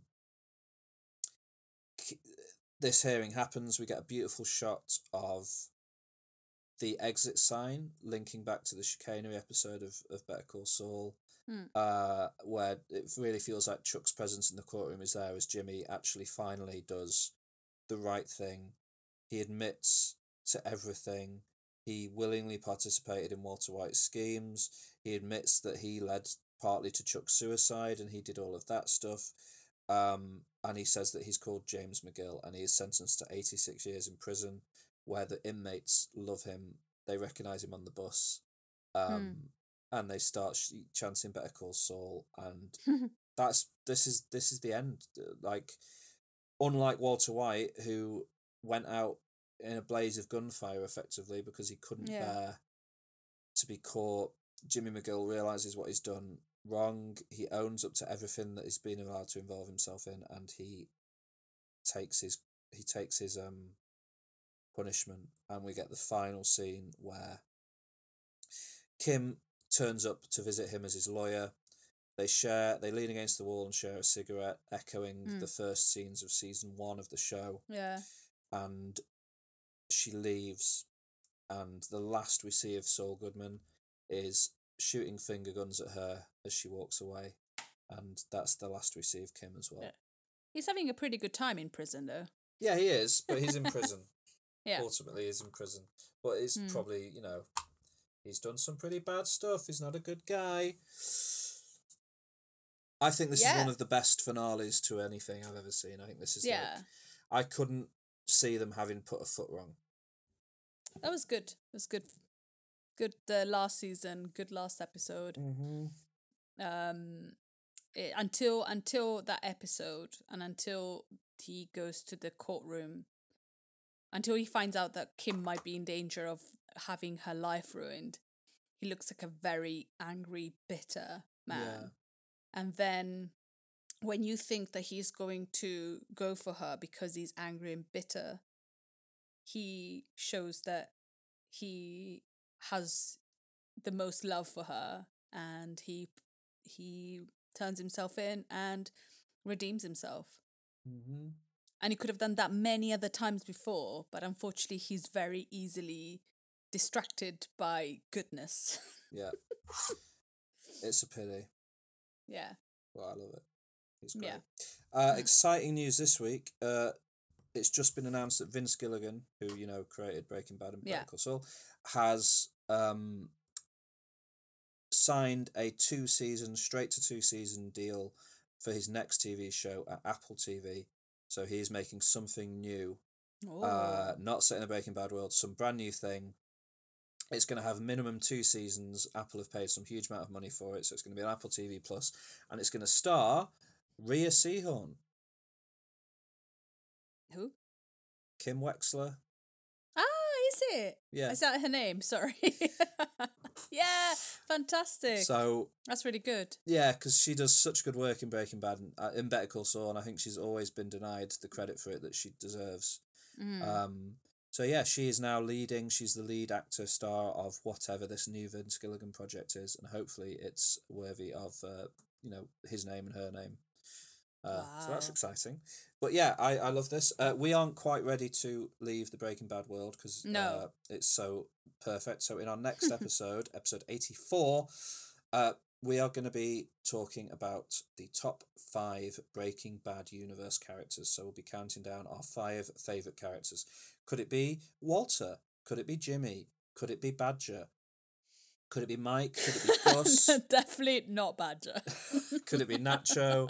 Could it be um, Jesse's girlfriend, whose name I don't remember, but she's played by uh, oh, what's her name? Catherine. Rit- Catherine. Oh, I feel bad. She plays Jessica Jones in the Marvel stuff Yeah. anyway. yeah, she plays Um, Jessica Jones. Could it be any of those people? Who knows? Who will we put in our top five? Um, will it be the balding lawyer that that, that defends uh, Jimmy in the finale and is Mm. uh, in there throughout? Ba- Will it be Lalo? Oh, so many so many people to pick from. Who who's it going to be? Skyler maybe, maybe Walter Junior. Who knows? Walter Jr. Walter Jr. Huell Babineaux.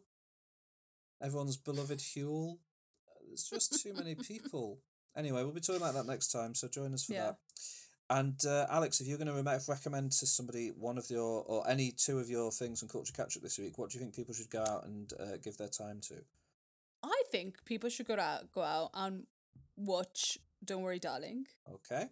without any preconception of it, and definitely uh the series Love Life. Okay, lovely.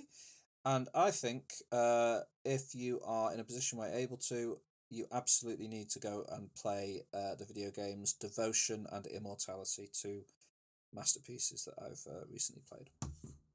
Cool, Mm. fantastic stuff. Yeah, thank you so much for joining us. Again, please go and rate and review us on Apple Podcasts Yes, and Spotify and and Spotify Yeah. or anywhere you can rate and review us. yes, and join us again. Thank you so much. We love you and adore you. Uh, Thank you. bye. Bye.